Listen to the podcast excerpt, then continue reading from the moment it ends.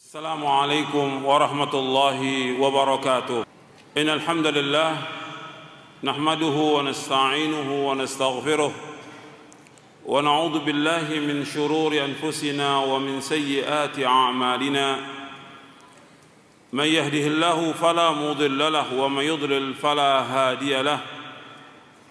Asyhadu an la ilaha illallah wahdahu la syarika lahu.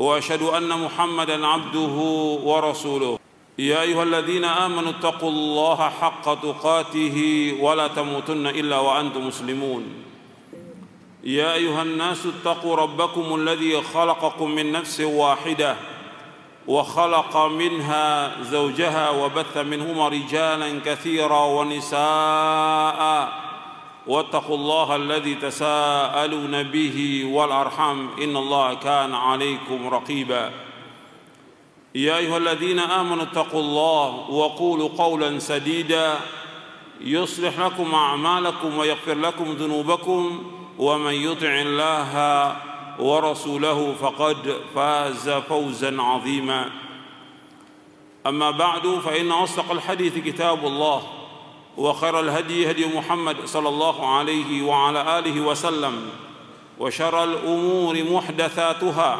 وكل محدثة بدعة وكل بدعة ضلالة وكل ضلالة في النار.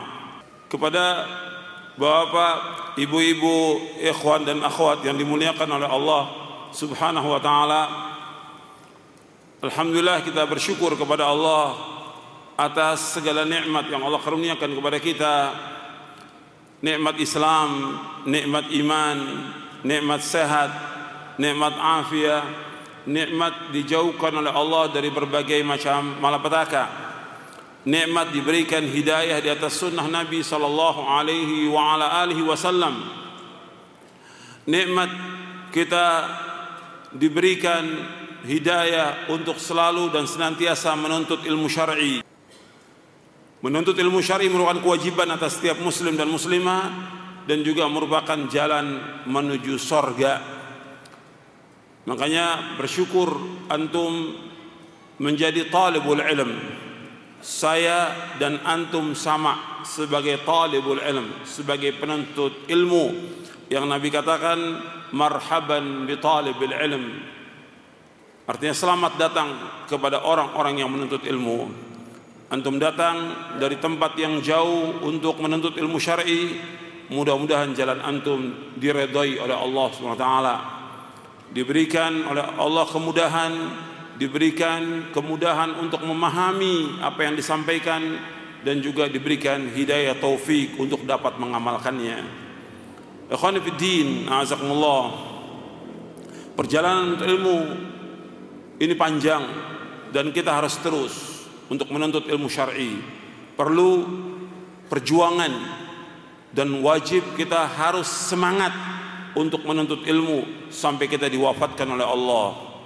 Kalau orang berjalan untuk berbuat dosa, berbuat maksiat, kalau orang berjalan safar sampai ratusan kilometer bahkan lebih daripada itu untuk berbuat kesyirikan, ziarah ke kubur-kubur dan minta kepada mereka yang syirik, orang-orang berbuat bid'ah, maka kita yang berada di atas sunnah mestinya lebih semangat dari mereka.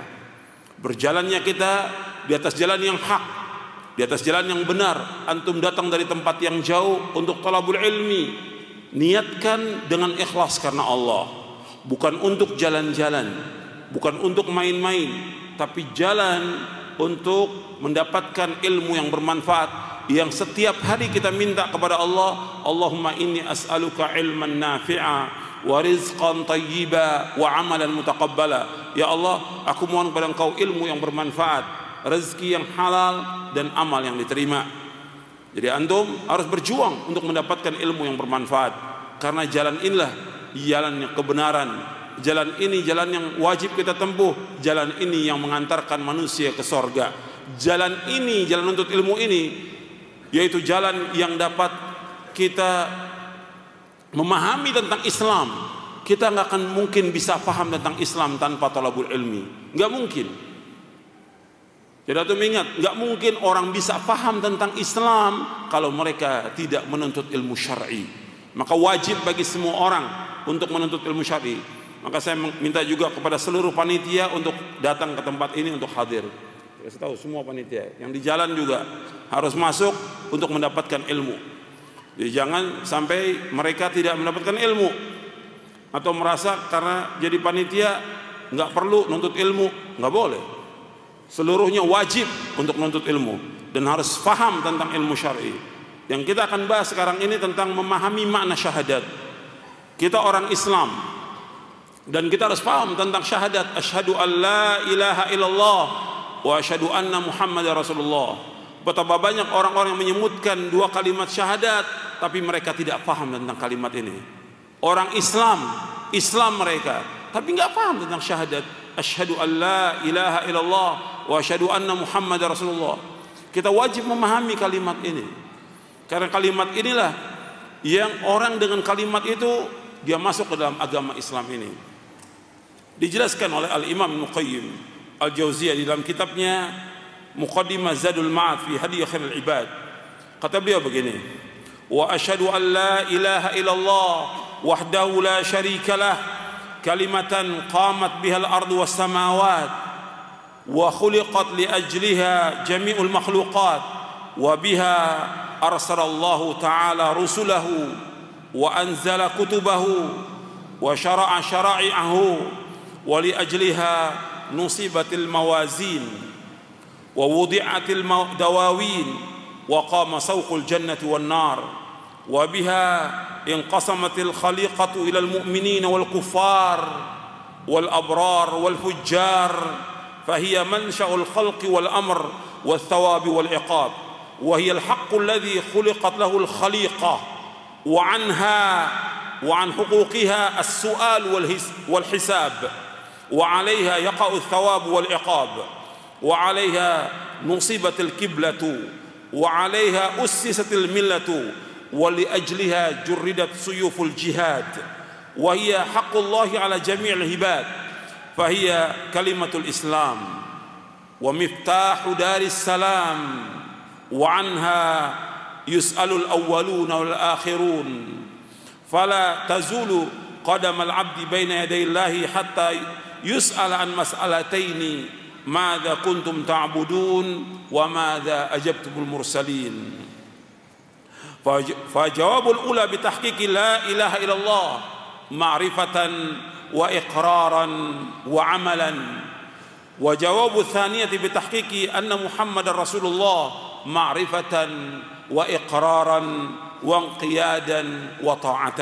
Kata Al-Imam Ibnu Qayyim Al-Jauziyah rahimahullah di dalam muqaddimah kitabnya Zadul Ma'ad fi Hadi Khairil Ibad di juz yang pertama, beliau menjelaskan, aku bersaksi tiada ilah yang berhak diibadahi melainkan hanya Allah saja, tidak ada sekutu bagi Allah.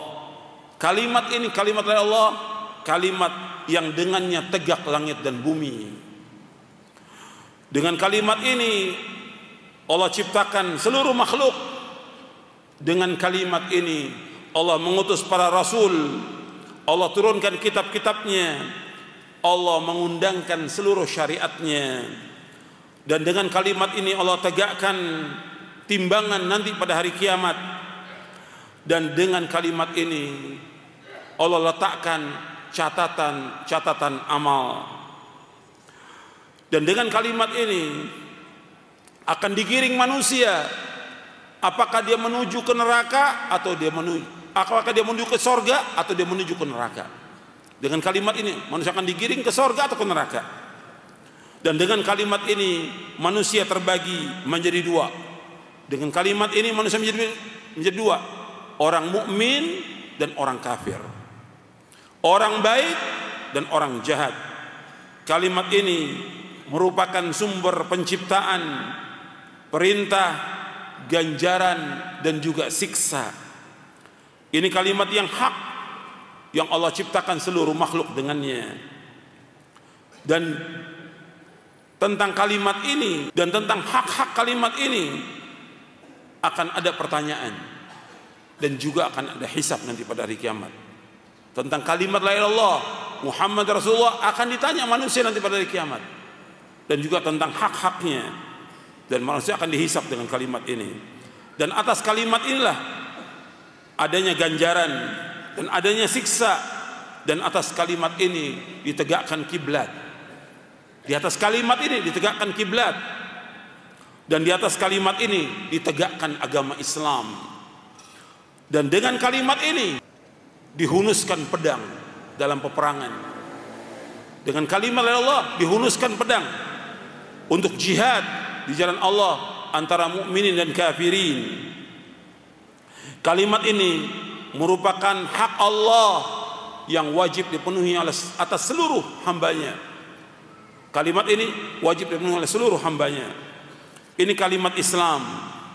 Kalimat ini merupakan kunci untuk masuk ke rumah keselamatan, yaitu sorga. Kalimat ini, orang bisa masuk sorga dengan kalimat ini, kalimat la ilaha illallah. Dan dengan kalimat ini seluruh manusia yang pertama dan terakhir akan ditanya oleh Allah, dan tidak akan bergeser kedua kaki seorang hamba pada hari kiamat di hadapan Allah sampai mereka ditanya tentang dua masalah. Allah akan tanya nanti di hari kiamat tentang dua masalah. Yang pertama Allah akan tanya, madza kuntum ta'budun, apa yang kalian sembah. Yang kedua akan ditanya, wa madza ajabtumul mursalin, dan bagaimana kalian menjawab seruannya para rasul. Kalimat yang pertama, dengan kita mewujudkan la ilaha illallah, dengan kita mengetahui maknanya, memahami, meyakini, dan mengamalkannya. Dan jawaban kedua yaitu wa madza ajabtum mursalin, jawaban yang kedua dengan kita mewujudkan bahwa Muhammad Rasulullah, dan kita mengetahuinya, memahaminya, tunduk, patuh, dan taat kepada beliau. Ini penjelasan Al-Imam Ibnul Qayyim tentang makna kalimat syahadat. Kita harus tahu tentang makna kalimat ini. Banyak kaum muslimin dia tidak tahu tentang kalimat ini, makanya kita harus paham. Dan saya sudah jelaskan di buku ini tentang makna kalimat syahadat. Dan di sini juga saya sebutkan tentang perkataan Al-Imam Ibnu Qayyim di dalam buku ini, terjemahannya. Kalau yang tadi saya bacakan bahasa Arabnya, terjemahannya antum bisa lihat di halaman tujuh puluh enam tujuh puluh tujuh. Terjemahannya antum bisa lihat di halaman tujuh puluh enam tujuh puluh tujuh. Saya akan jelaskan ikhwan fiddin azakumullah tentang makna la ilaha illallah. Antum lihat di awal-awal tentang makna la ilaha illallah. Saya enggak baca seluruhnya, bahwa makna la ilaha illallah seperti dijelaskan oleh Syekh Abdurrahman bin Hasan. Antum lihat di halaman enam puluh dua. Di halaman enam puluh dua tentang makna la ilaha illallah, yaitu makna asyhadu. Yang kita bahas sekarang ini makna asyhadu alla ilaha illallah. Kalimat asyhadu, saya bersaksi. Kata beliau, tidak diragukan lagi bahwa sebuah persaksian atau syahadat tidak berlaku kecuali dilandasi dengan ilmu, keyakinan, dan kejujuran. Adapun persaksian syahadat yang dilandasi dengan kebodohan dan keraguan-raguan, maka itu tidaklah bermanfaat. Dan saksi dengan keadaan seperti itu dikatakan sebagai pendusta atau saksi palsu, karena ia tidak mengetahui apa yang dipersaksikan. Kita melihat di halaman enam puluh dua. Jadi kalau orang mengatakan asyhadu alla ilaha illallah, kalimat asyhadu berarti dia wajib meyakini tentang kalimat ini. Dilandasi dengan ilmu, dilandasi dengan keyakinan, dan dilandasi dengan kejujuran. Tapi kalau kita lihat, banyak manusia mengucapkan la ilaha illallah tidak faham, tidak dengan keyakinan, tidak dengan kejujuran, tidak juga dengan ilmu. Padahal kalimat ini harus persaksiannya dengan ilmu. Allah berfirman di dalam surah Muhammad ayat sembilan belas, surah empat puluh tujuh ayat sembilan belas, Allah berfirman, fa'lam annahu La ilaha illallah. Ketahuilah bahwa tiada ilah yang berhak diibadahkannya Allah. Allah menyebutkan dalam ayat ini dengan kalimat apa di sini? Dengan kalimat apa? Fa'lam. Kalimat fa'lam artinya apa? Ketahuilah. Jadi orang harus mengetahui tentang kalimat la ilaha illallah.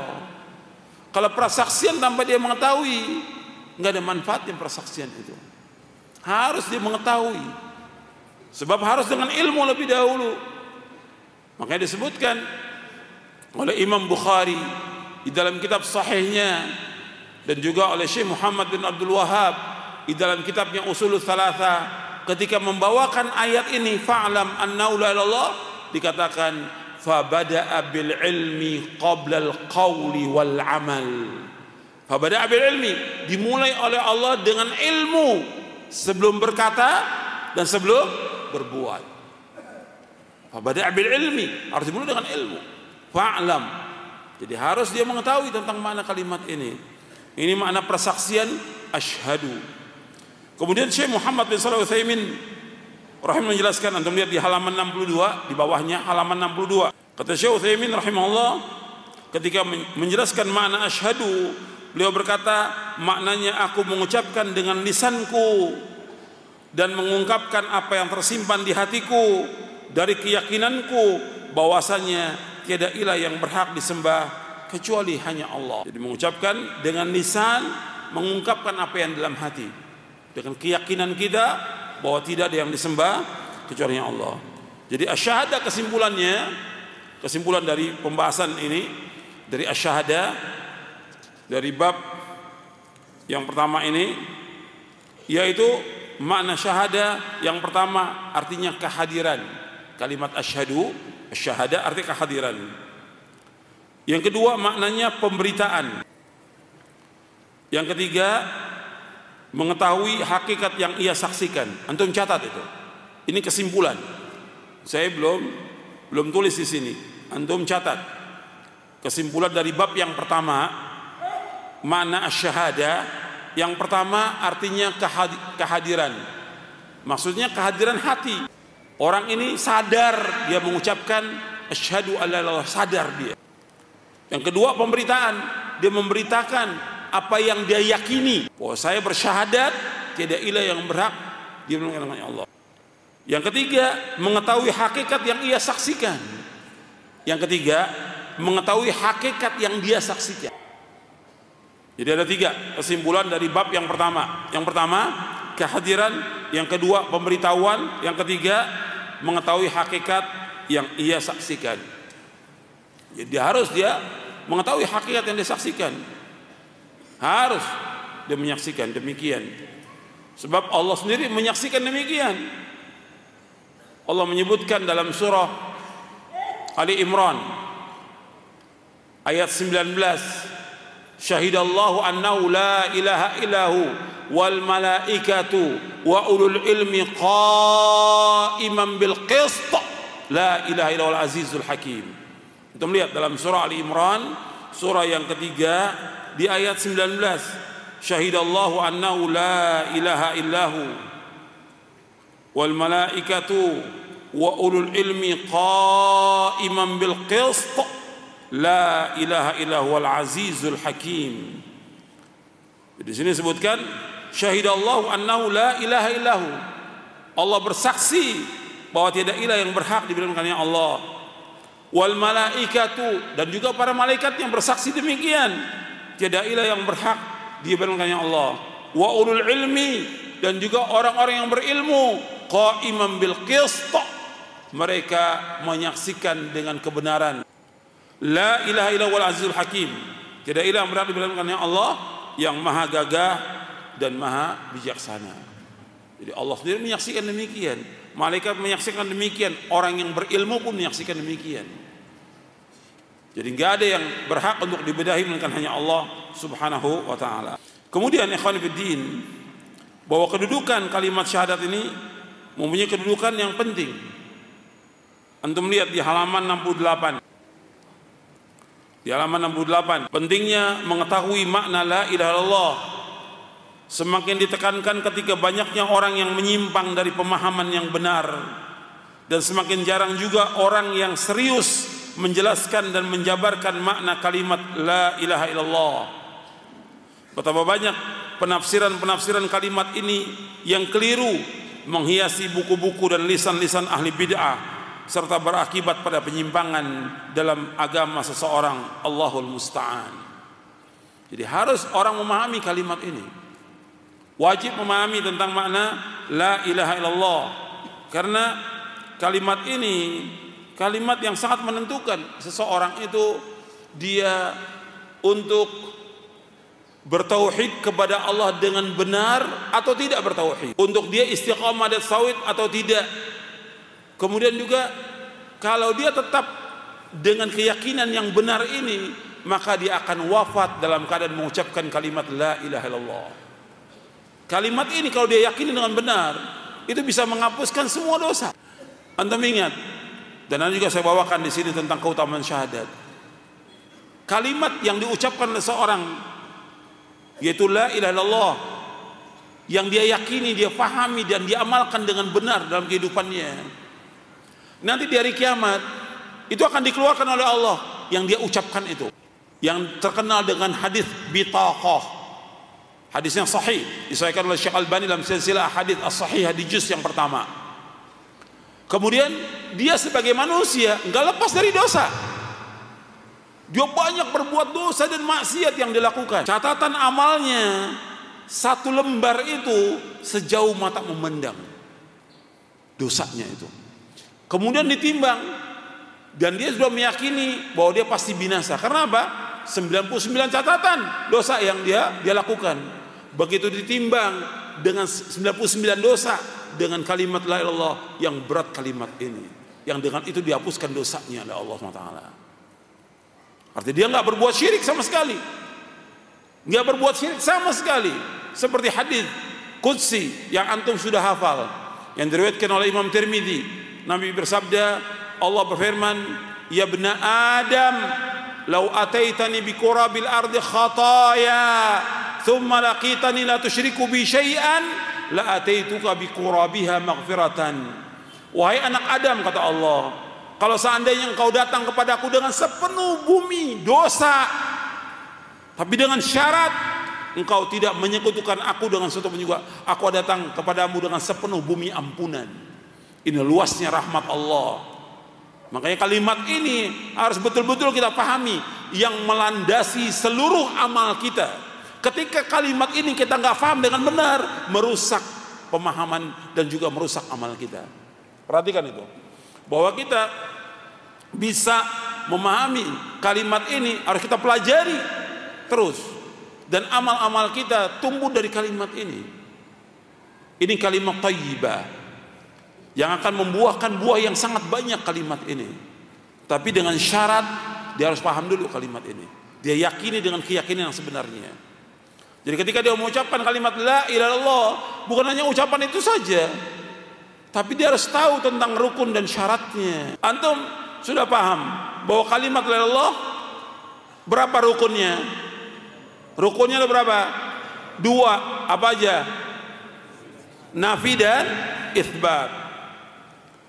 Jadi la ilallah, la ilaha artinya nafi, la ilaha illallah artinya itsbat. Kalimat la ilaha artinya nafian jami'a ma yu'badu minullah, artinya menafikan semua yang disembah selain Allah. Itsbat artinya itsbatul ibadah lillahi wahdah, dia wajib menetapkan ibadah hanya kepada Allah saja. Jadi ketika seorang mengucapkan kalimat la ilaha illallah, perhatikan, jangan tidur, tolong perhatikan, jangan ngantuk, jangan ngobrol, perhatikan. Nanti rugi antum, datang tapi nggak dapat manfaat, rugi. Perhatikan, kalimat la ilaha illallah, perhatikan, yang akhwat juga perhatikan. Kalimat la ilaha illallah, ketika seorang mengucapkan kalimat ini, maka dia wajib menafikan semua yang disembah selain Allah, dan dia wajib menetapkan ibadah hanya kepada Allah. Kalau ada orang dia mengucapkan kalimat la ilaha illallah, Dia mengatakan pokoknya yang penting, perhatikan ini, perhatikan. Yang penting saya ibadah kepada Allah. Orang mau nyembah kubur, nyembah matahari, mau berbuat syirik, masa bodoh. Orang ini bertauhid atau tidak?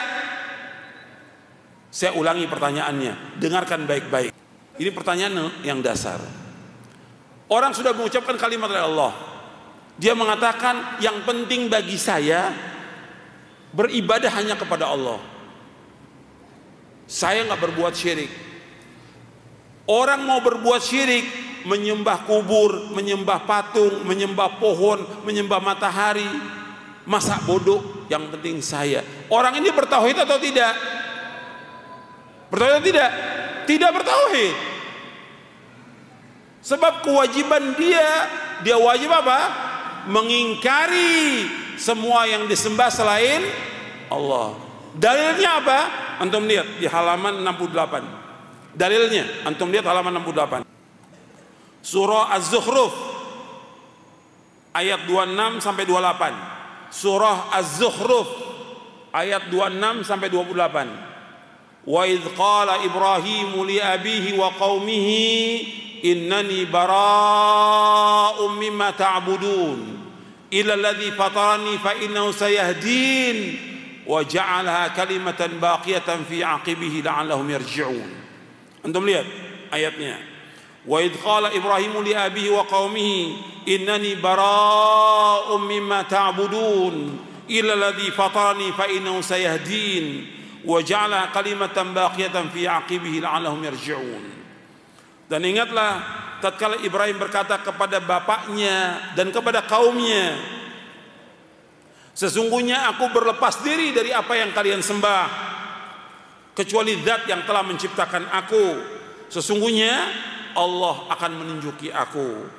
Dan Allah jadikan kalimat ini sebagai kalimat yang kekal pada anak keturunannya, agar mereka kembali kepada kalimat ini. Antum perhatikan di sini, ya. Di sini Nabi Ibrahim alaihi salatu wassalam mengatakan kepada bapaknya dan mengatakan kepada kaumnya bahwa dia berlepas diri dari apa yang mereka mereka sembah. Artinya Nabi Ibrahim alaihissalam mengingkari semua perbuatan mereka.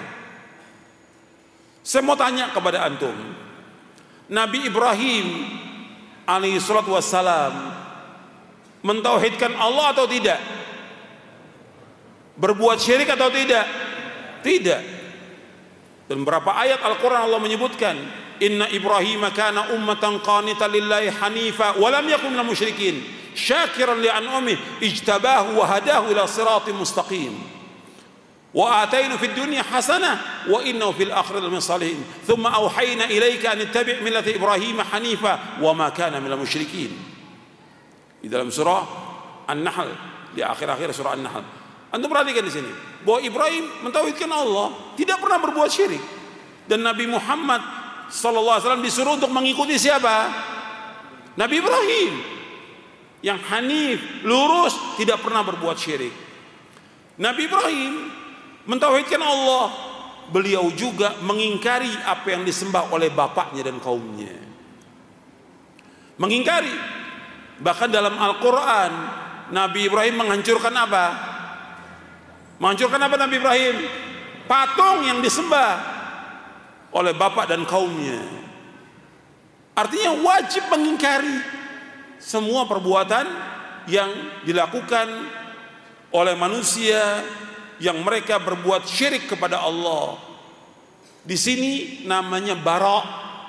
Dalam agama Islam ada al-wala, ada al-bara'. Dan akidah ini ditanamkan oleh Nabi Muhammad sallallahu alaihi wasallam sejak awal dakwah. Sejak awal dakwah Islam. Wala, loyalitas kepada Allah, loyalitas kepada Allah, kepada orang-orang yang beriman, loyalitas. Ada barak kepada kesyirikan, kepada yang disembah selain Allah. Ini ditanamkan oleh Rasulullah sallallahu alaihi wasallam. Makanya Nabi Ibrahim mengingkari semuanya. Gak bisa orang dia dikatakan bertauhid kepada Allah, tapi dia tidak mengingkari orang berbuat syirik kepada Allah. Makanya ketika para ulama membahas hadis Nabi tentang orang-orang yang tidak mengingkari kemungkaran, disebutkan di dalam hadis itu yang diriwayatkan oleh Imam Muslim, walaysa wara'a dzalika minal imani habbatu khardalin, dan setelah itu nggak ada lagi iman meskipun hanya seberat biji sawi. Jadi wajib dia mengingkari, nggak bisa kita diam. Jadi orang yang mengatakan kalimat la ilaha illallah, dia wajib mengikhlaskan ibadah kepada Allah, dan dia wajib mengingkari semua yang disembah oleh manusia kepada selain Allah. Dan ini sedikit yang seperti ini.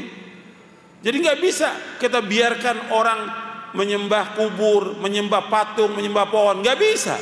Kita wajib mengingkari dengan apa yang kita mampu untuk kita ingkari. Paling tidak minimal minimal hati kita mengingkari. Tapi ketika orang mengatakan yang penting saya mentauhidkan Allah, hatinya nggak mengingkari perbuatan orang syirik, nggak bisa dikatakan dia bertauhid kepada Allah. Sebab paling tidak hatinya mengingkari.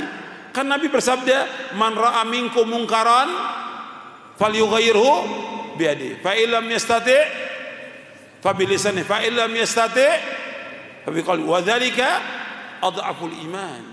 Hadis sahih riwayat Muslim dan yang lainnya. Barang siapa melihat kemungkaran, hendaklah dia robah dengan tangannya kalau dia sanggup, kalau nggak sanggup dengan lisannya, kalau nggak sanggup dengan apanya, dengan hati, dan itu selama-lama iman. Saya mau tanya kepada antum, kesyirikan, kemusyrikan itu mungkar atau tidak? Mungkar. Kesyirikan merupakan kezoliman yang paling zolim di muka bumi. Kesyirikan dosa besar yang paling besar di muka bumi.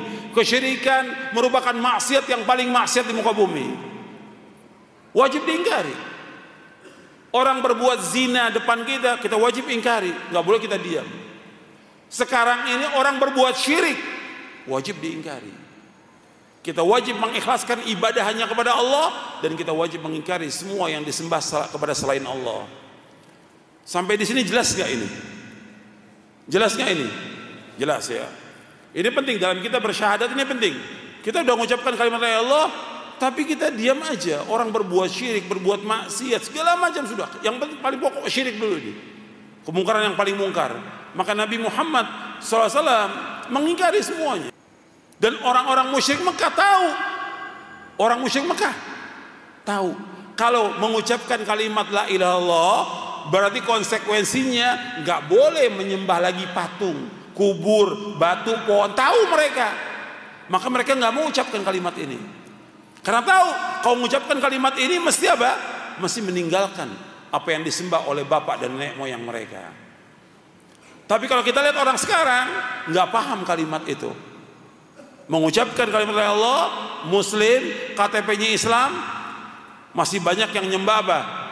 Kubur, kubur, kubur keramat, kubur, kubur wali, kubur wali songo. Masih jutaan manusia yang menyembah kepada selain Allah. Ini perbuatan syirkun akbar. Ini maksiat yang paling maksiat. Ini kemungkaran yang paling mungkar. Dan kita nggak boleh diam. Kita harus menjelaskan dan terus menjelaskan. Makanya penjelasan tentang tauhid itu ribuan kali harus dijelaskan. Ribuan kali. Nggak cukup sekali dua kali, nggak cukup, harus ribuan kali, sehingga betul-betul yakin kita tentang kalimat ini. Makanya kalau antum lihat para sahabat, belum ada kewajiban sholat, belum ada kewajiban zakat, belum ada kewajiban puasa, belum ada kewajiban haji, belum ada kewajiban. Nabi suruh untuk mengucapkan kalimat la ilaha illallah, qulu la ilaha illallah tuflihu, ucapkan kalimat la ilaha illallah, kalian akan bahagia, kalian akan sukses. Kalimat ini saja siang malam Nabi dakwakan. Dengan kalimat ini mereka siap sudah. Disiksa mereka siap. Diusir mereka siap. Disuruh hijrah mereka siap. Dengan kalimat la ilaha illallah. Sudah masuk dalam hatinya. Menjadi darah daging dia. Tapi yang sekarang nggak bermakna sama sekali kalimat itu. Para sahabat untuk lihat. Dengan kalimat ini siap dia untuk dibunuh. Disiksa. Seperti Bilal bin Rabah. Ammar bin Yasir. Yasir. Sumayyah, dan masih banyak yang lagi, Khabbab bin Ard, disiksa mereka, tapi tetap dia pertahankan kalimat la ilaha illallah. Nggak mundur mereka. Dengan kalimat ini Mereka disiksa sampai dibunuh karena mereka sudah masuk menjadi darah daging, dan dia wajib mengingkari semua yang disembah selain Allah. Antum lihat, atau sebelum zaman Nabi Muhammad shallallahu alaihi wasallam, sebelum zaman Nabi Muhammad, antum bisa lihat bagaimana kekuatan imannya mereka dengan kalimat dari Allah. Tukang sihirnya Firaun, tukang sihir Firaun mengucapkan kalimat dari Allah, dia beriman kepada Rabbnya Musa dan Harun. Diancam oleh Firaun, dipotong tangannya, dipotong kakinya. Siap dia, karena dia yakin dengan kalimat ini benar kalimat dari Allah.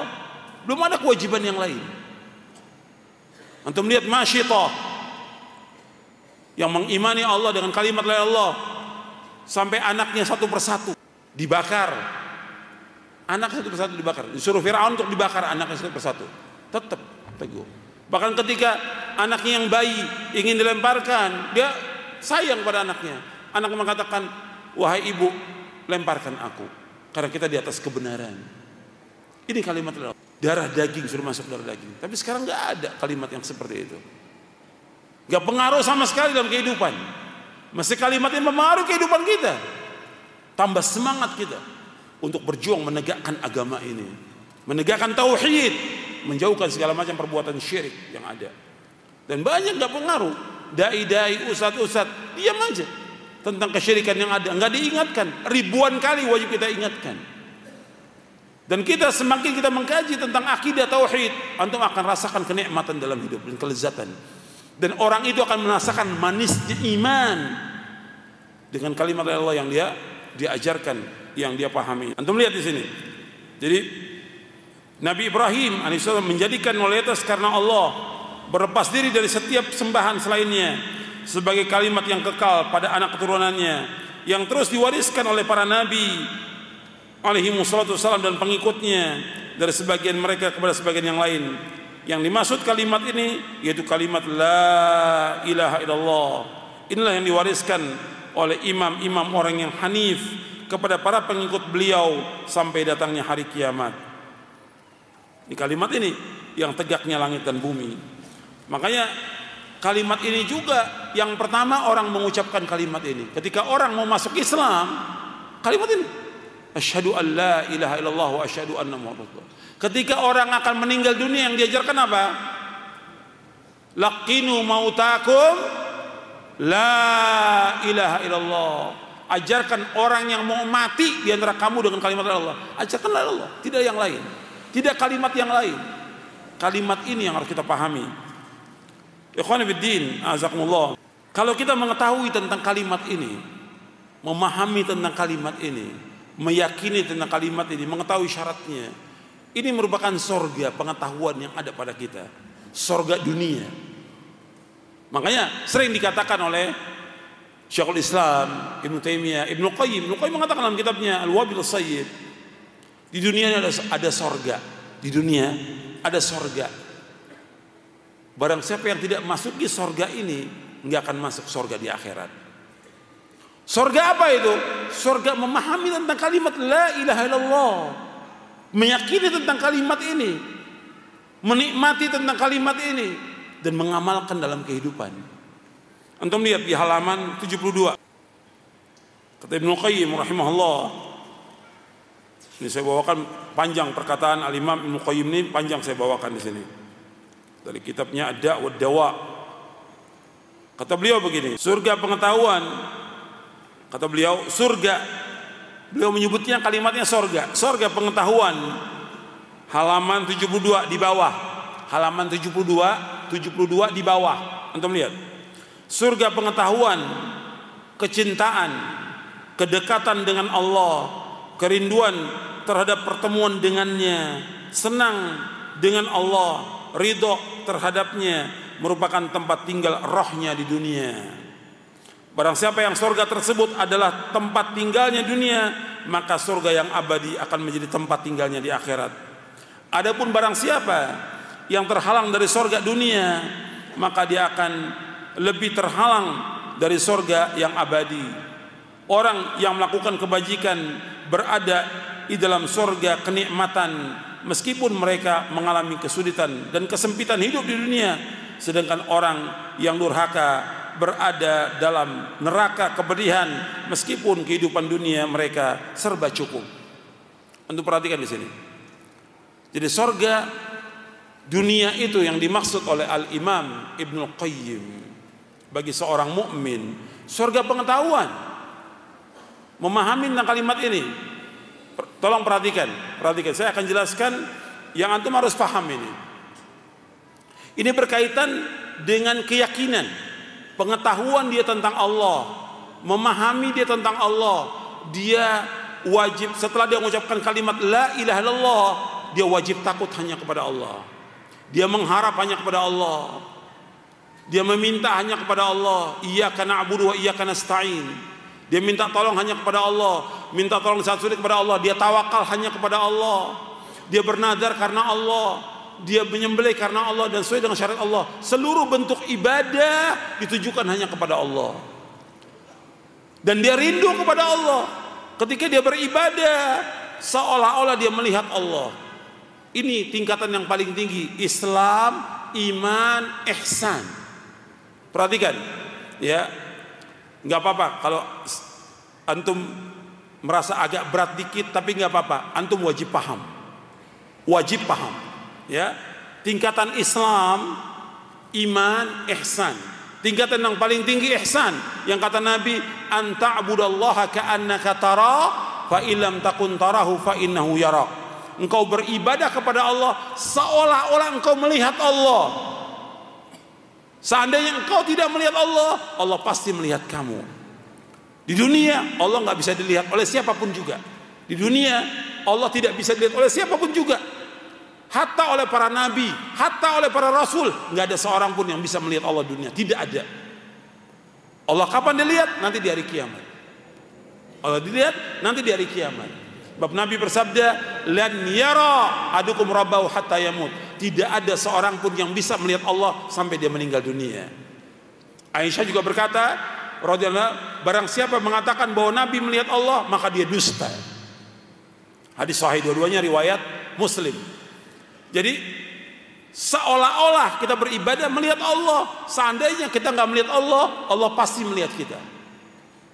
Seorang mukmin wajib meyakini bahwa dia dekat dengan Allah. Meskipun Allah berada di atas arsy, Allah di atas arsy, Allah dekat dengan kita, Allah qarib. Kita menunjukkan seluruh bentuk ibadah ini hanya kepada Allah. Ketika dia rindu kepada Allah, ketika dia senang dengan ibadah kepada Allah, mendapatkan kenikmatan kepada Allah, maka ini yang dikatakan sorga dunia. Sampai sini paham nggak? Paham. Saya masuk yang kedua. Perhatikan. Dalam hadis Muslim yang sahih, yang berkaitan dengan kenikmatan, ini tentang keyakinan ya, tentang kenikmatan dunia. Nabi mengatakan bahwa ad-dunya sijnul mu'min wa jannatul kafir. Perhatikan ini. Dalam hadis yang sahih riwayat Muslim dan juga yang lainnya, Nabi bersabda, dunia ini penjara bagi orang yang beriman, sorga bagi orang kafir. Saya ulangi. Kata Nabi shallallahu alaihi wasallam, ad-dunya sijnul mu'min. Dunia ini penjara bagi orang yang beriman, wa jannatul kafir, sorga bagi orang kafir.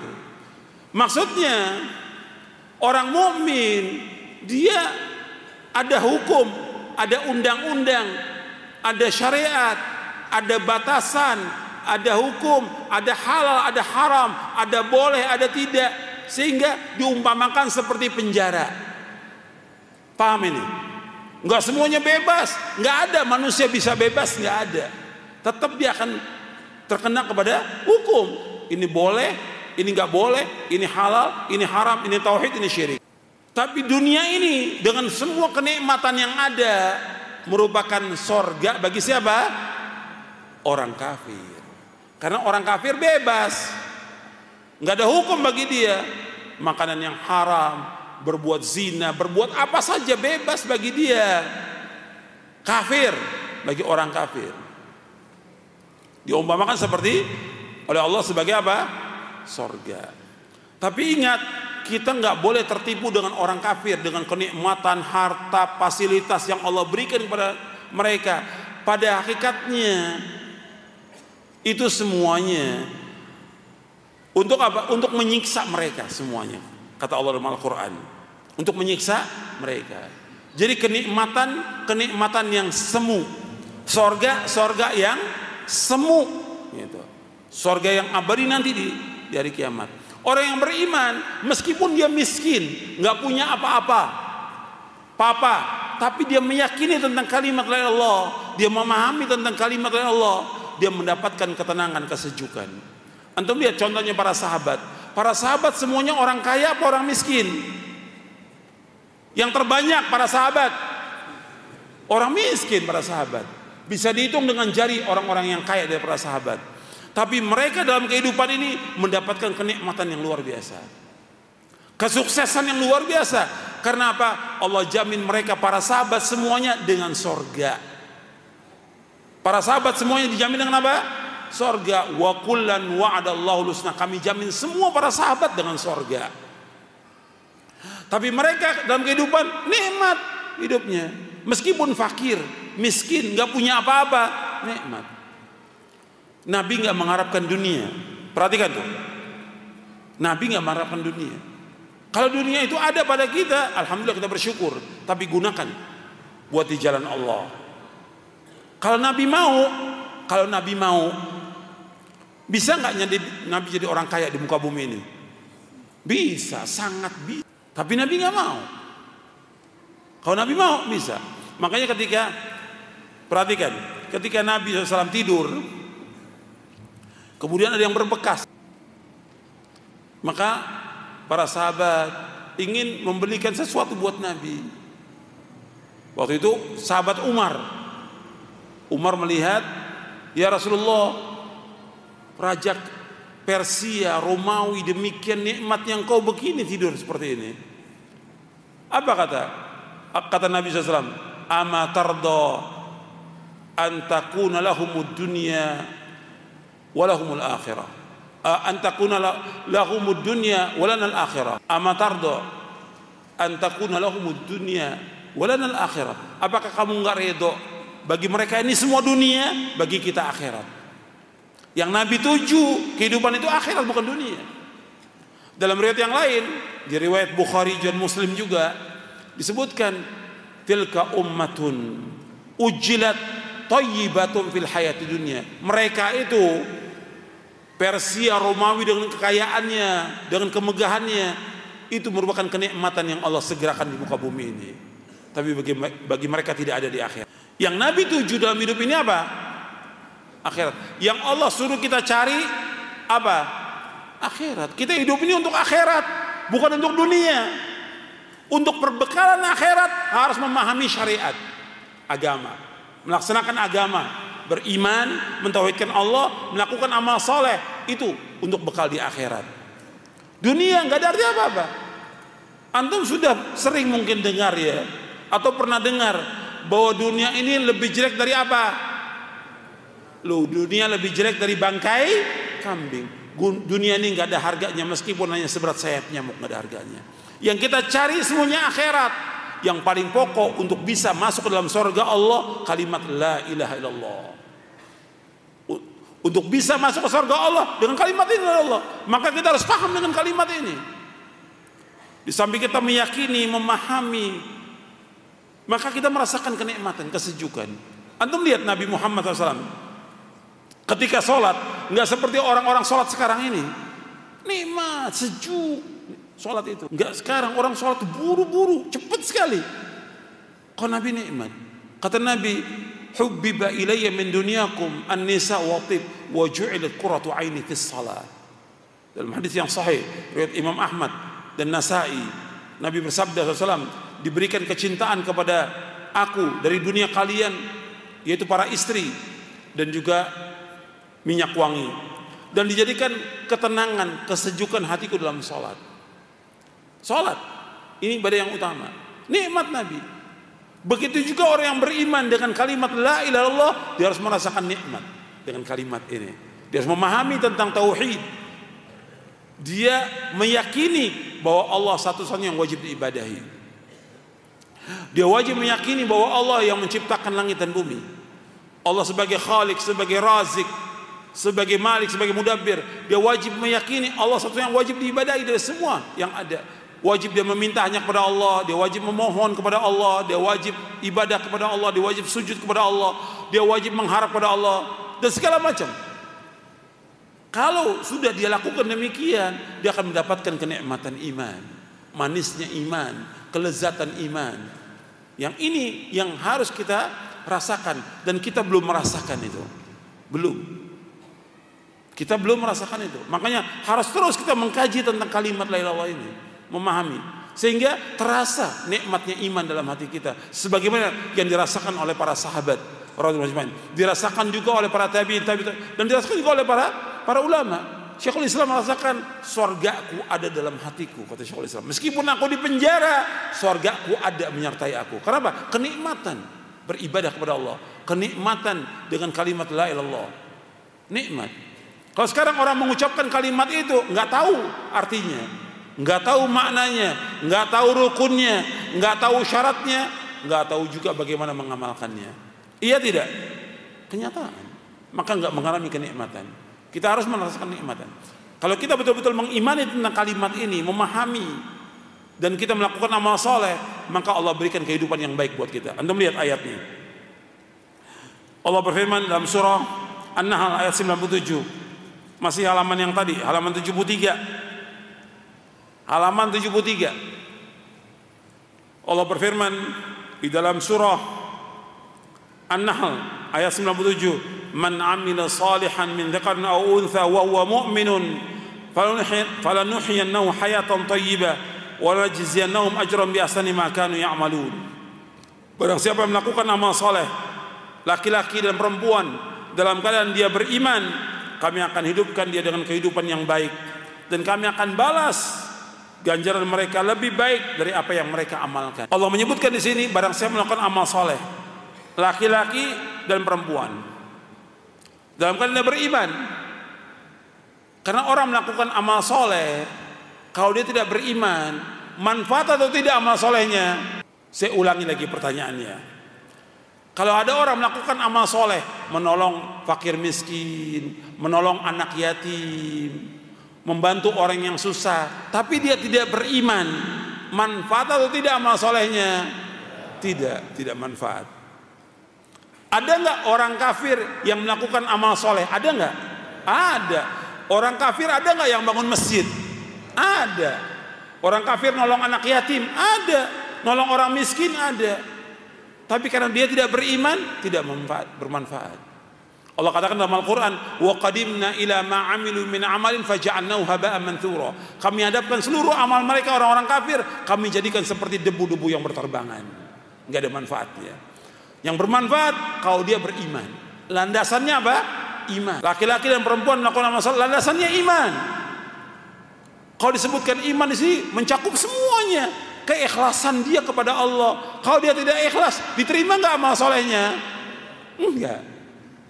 Ya, cakupan iman ini keikhlasan dia, kejujurannya dia, dan yang lainnya semuanya. Dia harus betul-betul melakukannya karena Allah subhanahu wa taala. Baru amal soleh diterima. Kalau sudah demikian, baru Allah katakan, "Falanuhyiyannahu hayatan thayyibah." Kami akan hidupkan dia dengan kehidupan yang baik. Antum perhatikan, kehidupan yang baik pertama kali itu berkaitan dengan fisik atau dengan hati. Kehidupan yang baik itu kehidupan fisik atau hati? Hati. Kehidupan yang baik bukan kekayaan, bukan harta, bukan kendaraan, bukan kedudukan, bukan jabatan, tapi yang pertama kali kehidupan yang baik hati dulu. Bab hati ini kalau dia tidak hidup, maka semuanya mati. Orang kafir Allah sebutkan dalam Al-Quran, mereka ini hidup atau mati? Allah sebutkan dalam Al-Quran, orang kafir itu hidup atau mati? Mati.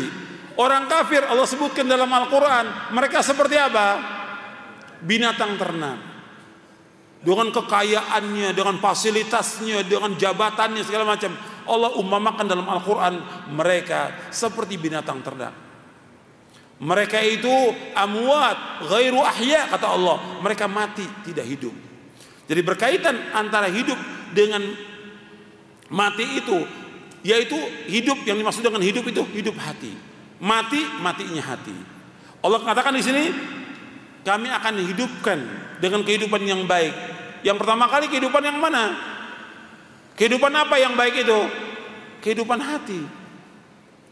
Hatinya dihidupkan oleh Allah. Banyak manusia ini dia hatinya mati.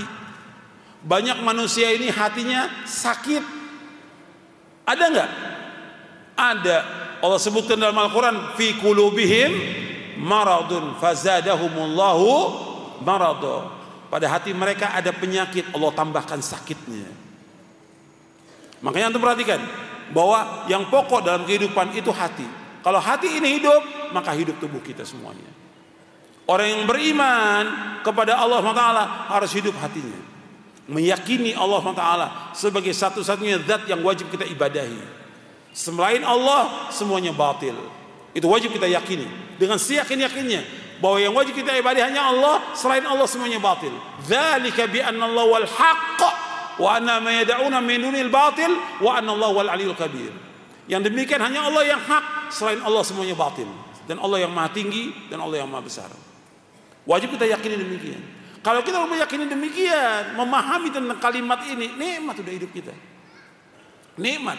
Kita akan merasakan manisnya iman, kelezatan iman. Hidup hati ini. Hidup hati ini. Dan bahagia. Kalau orang bilang soal bahagia, yang pertama soal kebahagiaan hati sebelum yang lain. Bukan bahagia harta, kendaraan, jabatan, uang banyak, bukan. Kalau itu yang bahagia, mestinya yang pertama kali bahagia Firaun mestinya, atau Qarun, atau Namrud, atau yang lain. Tidak, kebahagiaan pertama kali dengan iman. Ini iman dalam hati kita, baru itu orang itu bahagia. Maka Allah akan hidupkan dia dengan kehidupan yang bahagia, kehidupan yang baik, hatinya baik. Kemudian Allah akan balas ganjarannya yang lebih baik dari apa yang mereka amalkan. Ini dibahas panjang lebar tentang ayat ini oleh Ibnu Qayyim di dalam kitabnya Miftah dari Sa'adah. Tentang ayat ini dibahas oleh Ibnu Qayyim dalam kitabnya Miftah dari Sa'adah. Jadi ikhwan fillah, azakumullah, bahwa dengan kita mengucapkan kalimat la ilaha illallah ini harus kita menimbulkan keyakinan yang kuat dalam hati kita. Wajibnya kita beribadah hanya kepada Allah, dan wajibnya kita mengingkari semua yang disembah oleh manusia kepada selain Allah. Wajib kita ingkari, baru ada kenikmatan. Maka Nabi tidak merasa tenang, tidak merasa puas kalau masih ada kubur yang disembah. Perhatikan, Nabi tidak merasa senang, tidak merasa puas, tidak merasa nikmat kalau masih ada kubur yang disembah. Makanya ketika Nabi Fatuh Mekah, disuruh kubur-kubur Lata, Uzza, Manah, dan yang semuanya dihancurkan semuanya. Yang di Ka'bah tiga ratus enam puluh patung dihancurkan semuanya. Kemudian Nabi pesan kepada Ali bin Abi Thalib radhiyallahu anhu, "Ya Ali, la tada' timthalan illa tamastahu, wala qabran musyrifan illa sawaitahu." Wahai Ali, jangan kau tinggalkan patung-patung, melainkan kau hancurkan. Dan jangan kau biarkan kubur yang dibangun, melainkan kau ratakan semuanya. Hadis sahih riwayat Muslim. Jadi Nabi merasa tenang dengan apa? Dengan dihancurkan semua sesembahan kepada selain Allah. Tapi kalau kita lihat umat Islam ini tenang, ya, tenang ada orang berbuat syirik. Bahkan tinggal di dekat apa? Kuburan yang disembah. Karena apa? Laris dagangannya. Nggak ada pengingkaran sama sekali. Nggak ada pengingkaran sama sekali. Orang beriman nggak tenang, takut Allah turunkan azab kepada mereka. Kita wajib mengingkari semua yang disembah selain Allah, dan kita wajib mengikhlaskan ibadahnya kepada Allah dengan ucap ucapkan kalimat la ilaha illallah. Kita masuk bab yang ketiga. Dan ini nggak cukup sekali pertemuan ya. Mungkin nanti ustadz lain akan mengulangi lagi sepuluh atau dua puluh kali supaya antum paham. Ini mukadimah aja itu. Bab yang ketiga tentang keutamaan dua kalimat syahadat. Keutamaannya banyak. Ya. Di sini saya sebutkan lebih dari tiga puluh keutamaan. Saya enggak bacakan semuanya, mungkinan dua dua poin dari kalimat ini. Jadi kita harus mengucapkannya dengan jujur kalimat ini. Antum lihat di nomor empat. halaman tujuh puluh sembilan. Orang yang mengucapkan dua kalimat syahadat dengan jujur dari hatinya diharamkan masuk neraka. Rasulullah shallallahu alaihi wasallam bersabda, "Ma min ahadin yashhadu an la ilaha illallah wa anna Muhammadar Rasulullah sidqan min qalbi illa haramallahu 'alan nar." Tidaklah seorang bersaksi bahwa tidak ilah yang berhak diibadahi dengan benar melainkan hanya Allah, dan bersaksi bahwa Muhammad adalah utusan Allah dengan jujur dari hatinya melainkan Allah mengharamkan masuk neraka. Hadis ini sahih riwayat Bukhari Muslim dari sahabat Mu'adz bin Jabal. Antum lihat di sini, barang siapa mengucapkan kalimat la ilaha illallah, asyhadu an la ilaha illallah wa asyhadu Muhammad Rasulullah dengan jujur dari hatinya, maka diharamkan masuk neraka. Sebab ada orang mengucapkannya tidak jujur. Seperti siapa? Seperti siapa yang gak jujur? Saya ulangi lagi pertanyaannya. Kan Nabi menyebutkan, jangan ngantuk dong. Jangan ngantuk. Sayang antum datang dari luar kota sampai sini ngantuk, sayang. Ini masjid, tempat ngaji, bukan tempat tidur. Dengarkan baik-baik. Tolong perhatikan. Nabi menyebutkan di sini, barang siapa yang bersaksi asyhadu an la ilaha illallah wa asyhadu anna Muhammad Rasulullah sidqan min qalbihi dengan jujur dari hatinya, illa haramahu illa haramahu Allahu 'alan nar, illa haramahu Allahu 'alan nar, maka Allah haramkan baginya neraka. Di sini Nabi shallallahu alaihi wasallam menyebutkan dengan jujur. Berarti ada yang tidak jujur. Seperti siapa yang enggak jujur itu? Orang-orang munafik. Allah menyebutkan dalam surah Al-Baqarah, wa minan nasi man yaqulu amanna billahi wa bil yaumil akhir wa ma hum bimu'minin. Di antara manusia yang berkata kami beriman kepada Allah dan hari akhir, pada hakikatnya mereka tidak beriman, kata Allah. Kenapa enggak jujur? Makanya kejujuran itu penting di sini. Benar-benar kita ucapkan dengan jujur, dengan benar kita ucapkannya.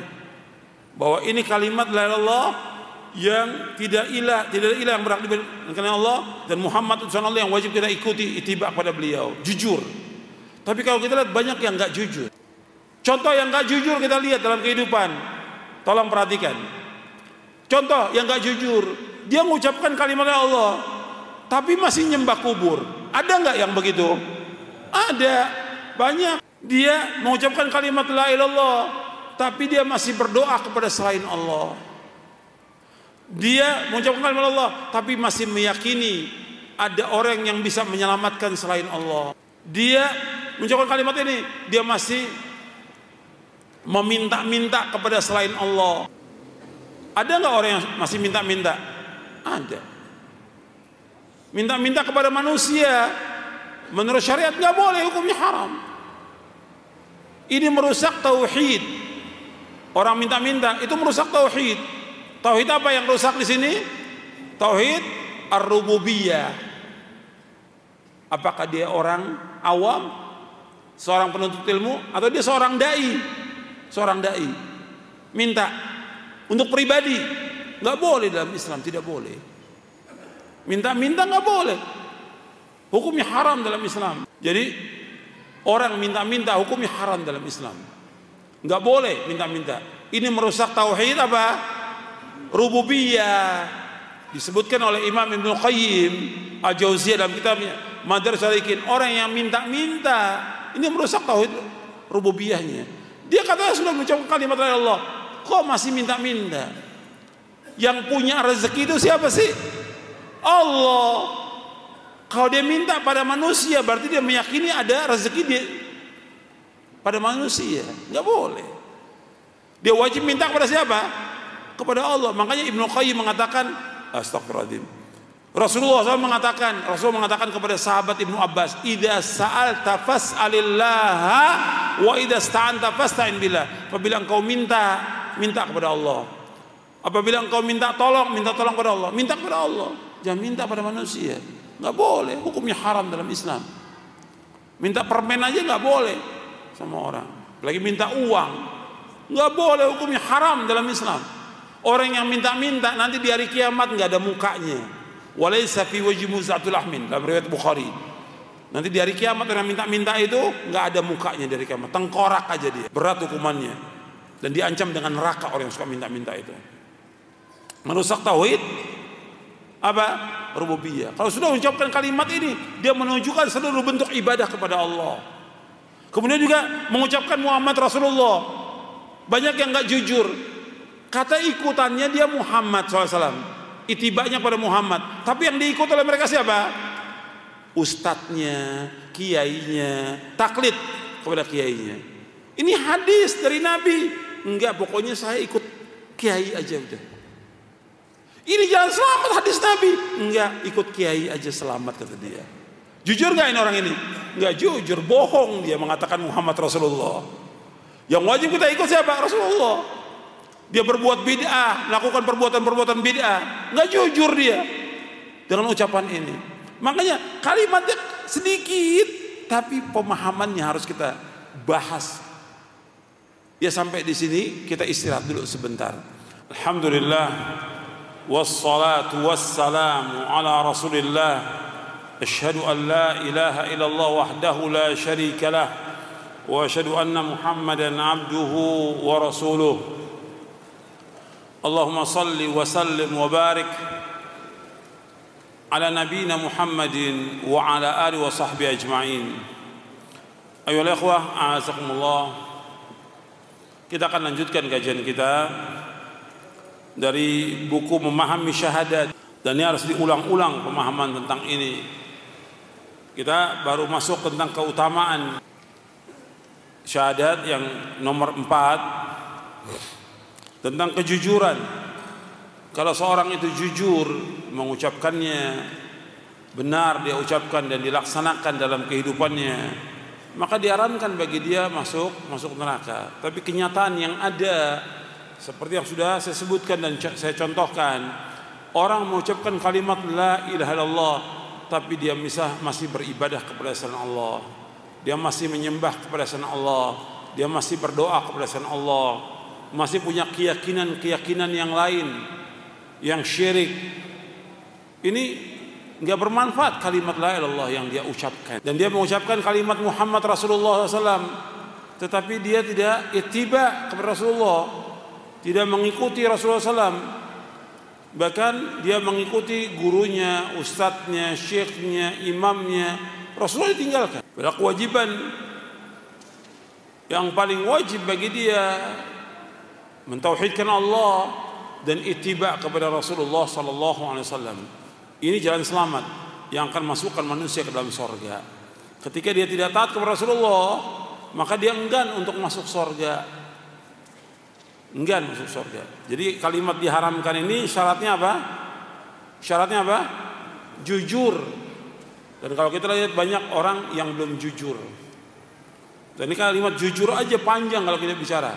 Kejujuran kita dengan Allah, kejujuran kita dalam kita beragama, dan yang lainnya banyak, panjang pembahasannya.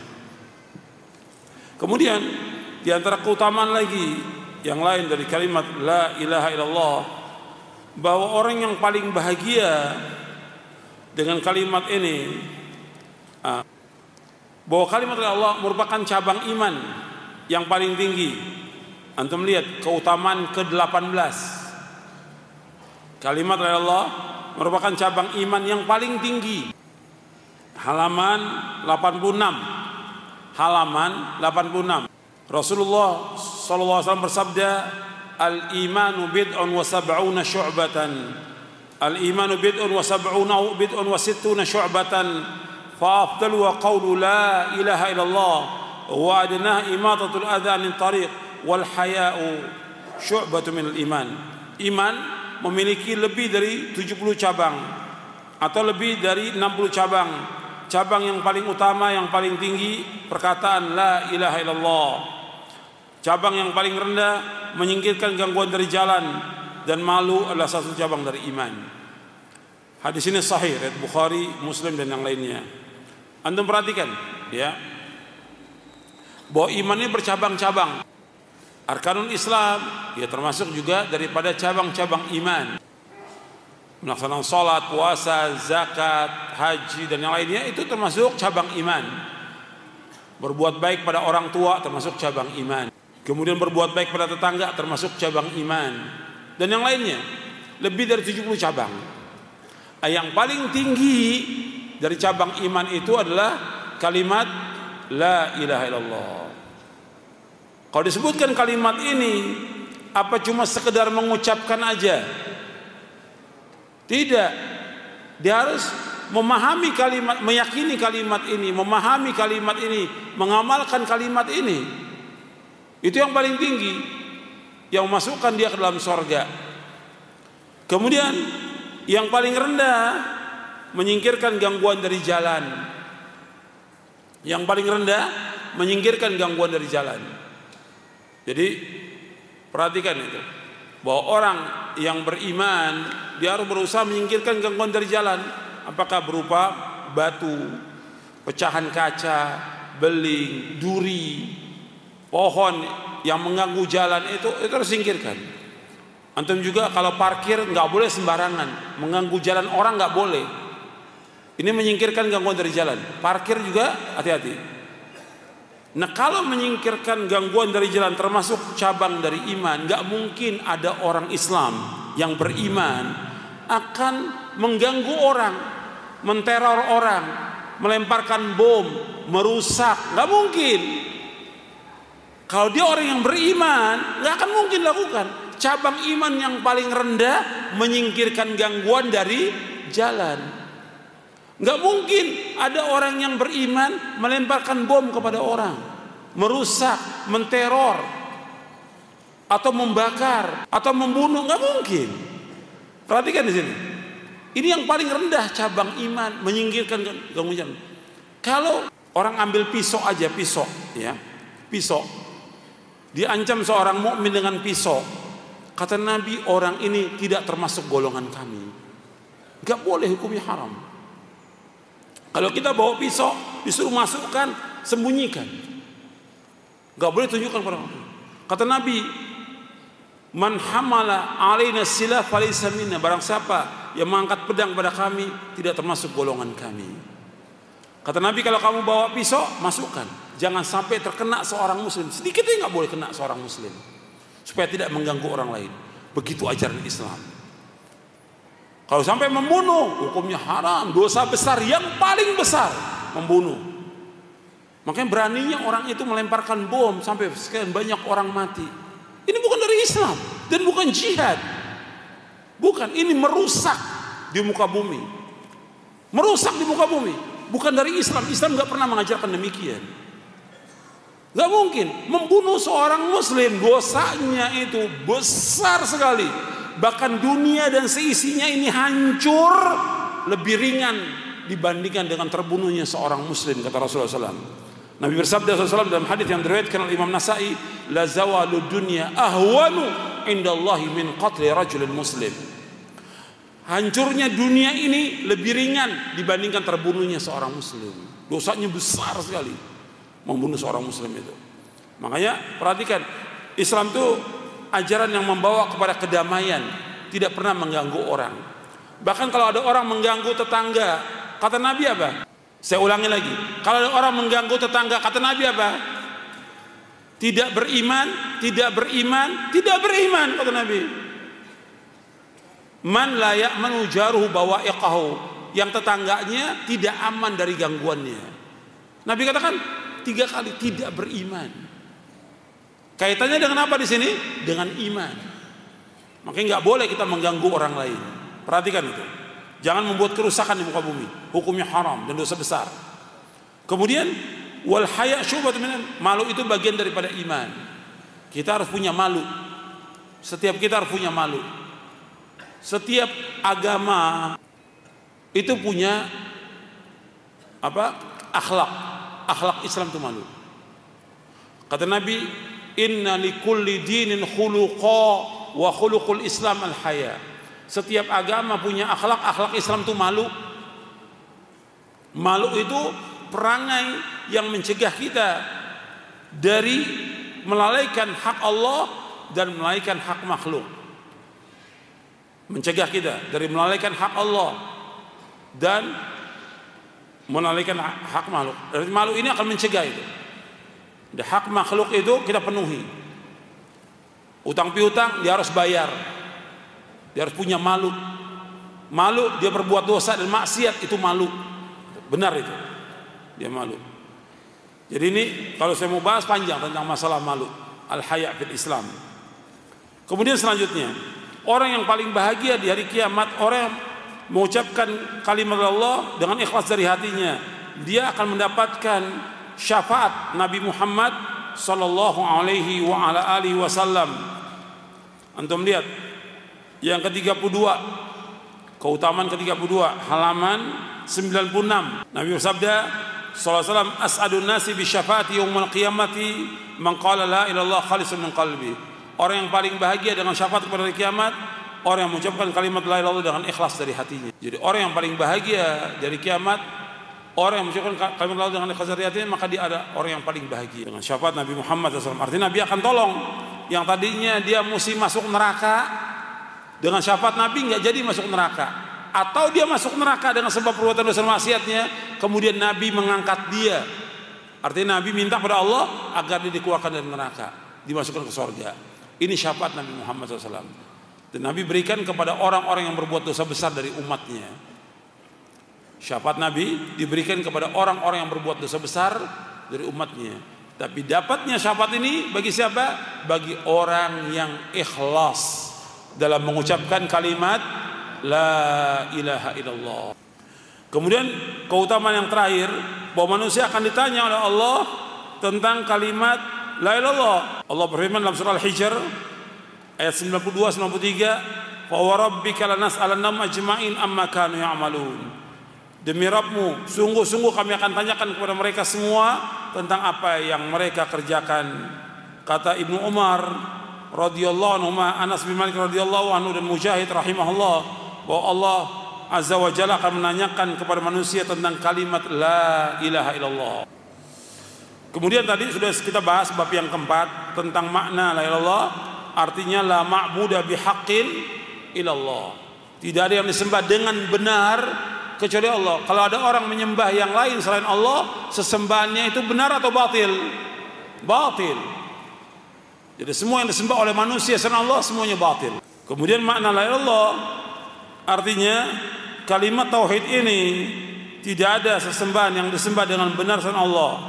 Lafaz la ilaha adalah penafian terhadap semua yang disembah selain Allah, dan lafaz ilallah adalah penetapan segala bentuk ibadah yang ditujukan hanya kepada Allah semata.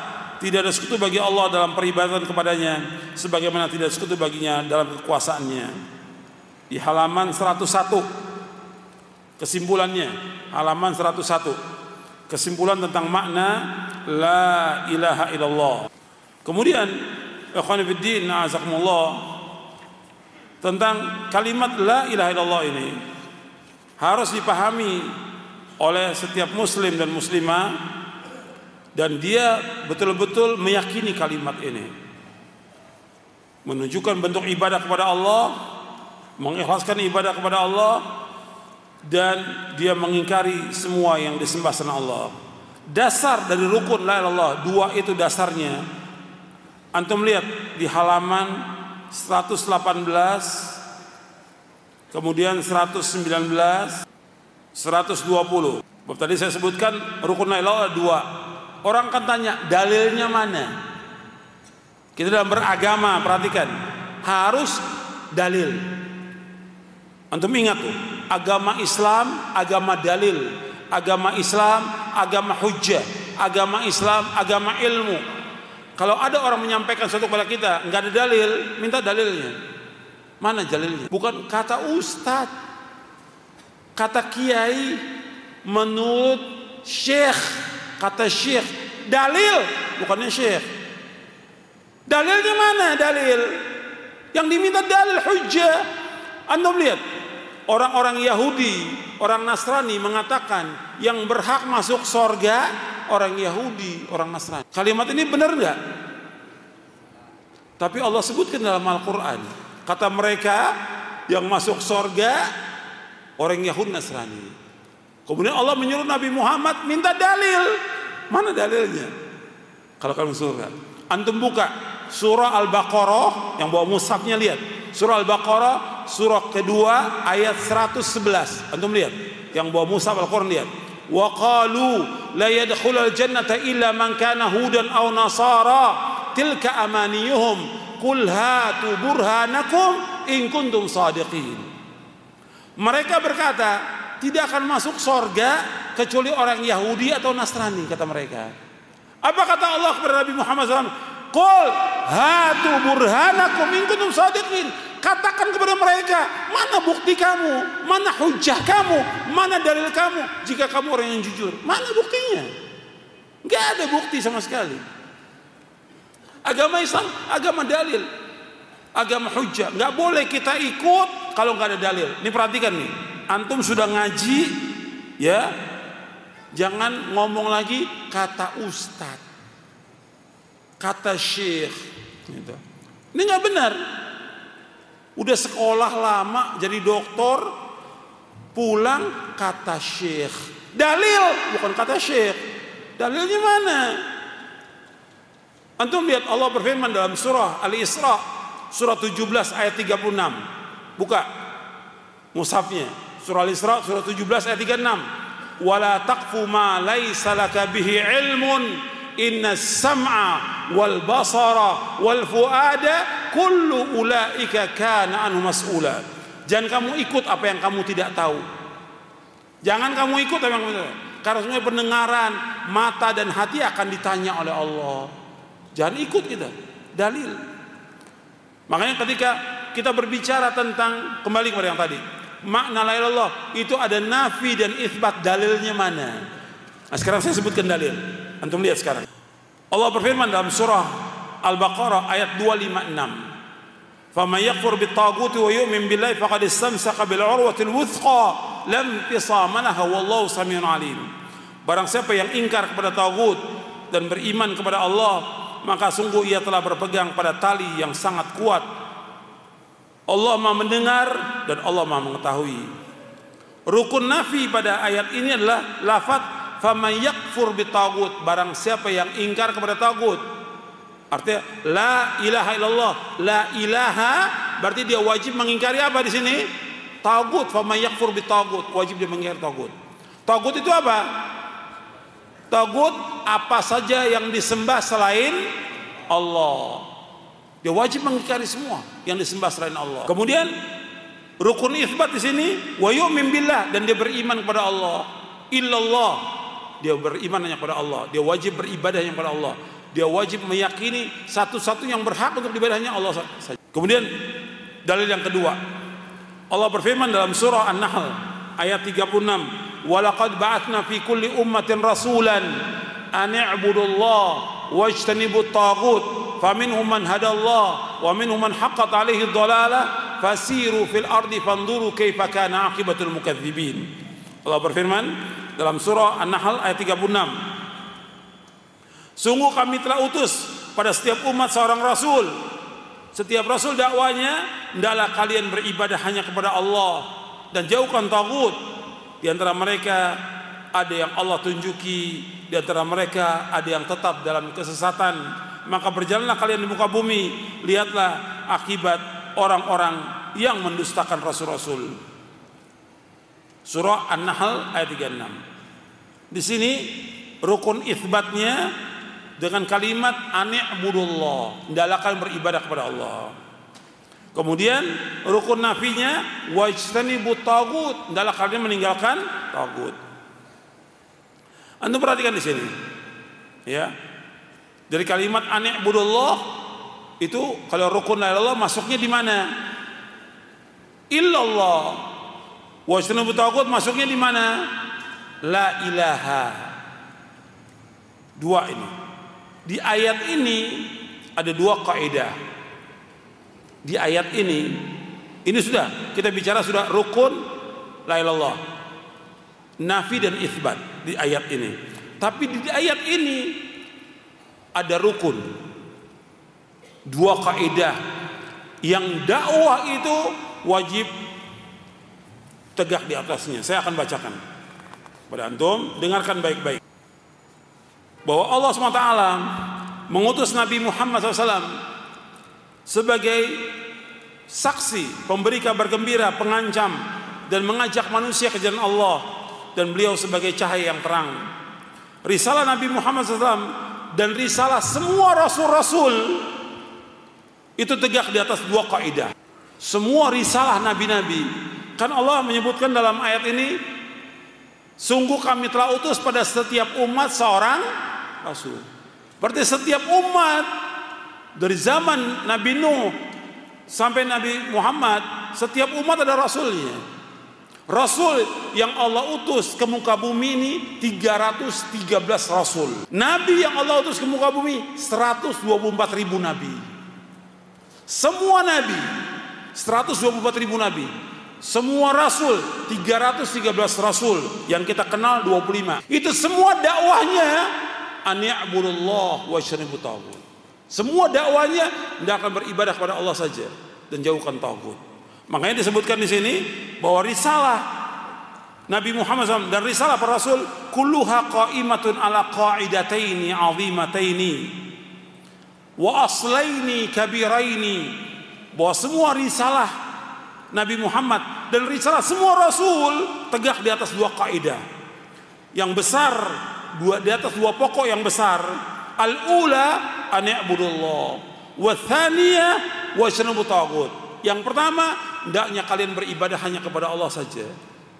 Yang kedua, hendaklah kalian meninggalkan semua yang disembah selain Allah. Wa qulu da'watin, perhatikan.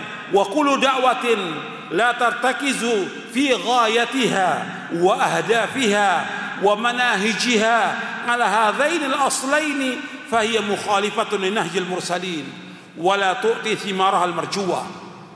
Setiap dakwah yang tidak berporos dalam tujuannya, manhajnya pada dua pokok ini, maka dakwah itu telah menyimpang dari manhajnya para nabi dan para rasul.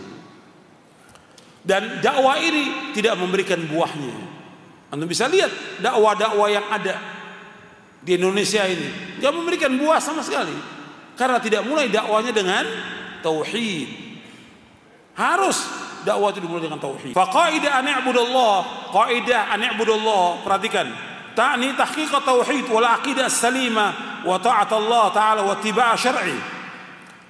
Qaidah yang pertama, beribadah kepada Allah artinya kita wajib mewujudkan tauhid, mewujudkan akidah yang benar, taat kepada Allah dan wajib mengikuti syariatnya Nabi Muhammad sallallahu alaihi wasallam.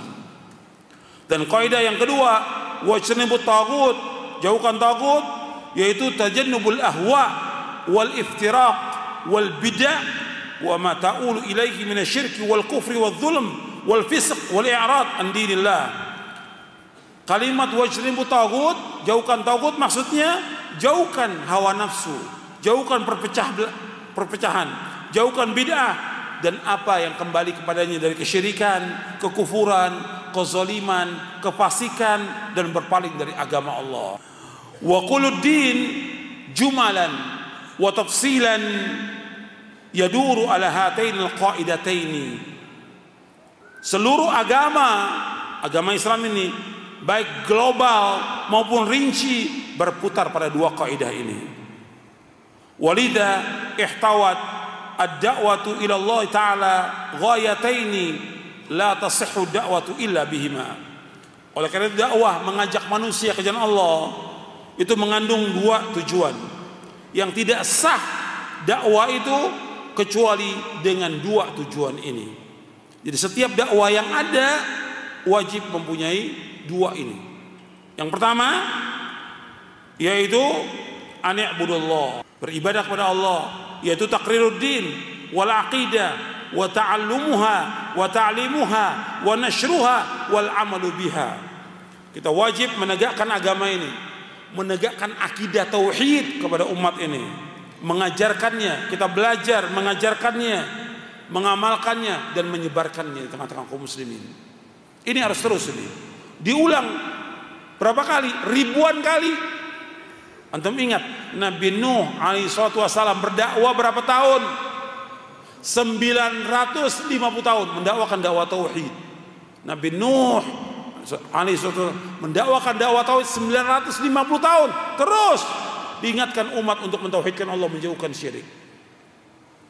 Yang kedua yaitu himayatud din wal aqidah, menjaga agama, menjaga akidah, wadifa anha wa bayani ma yukhalifuha. Yaitu kita menjaga agama dan membela agama ini dan menjelaskan apa yang menyalahinya. Ini harus kita perhatikan di sini.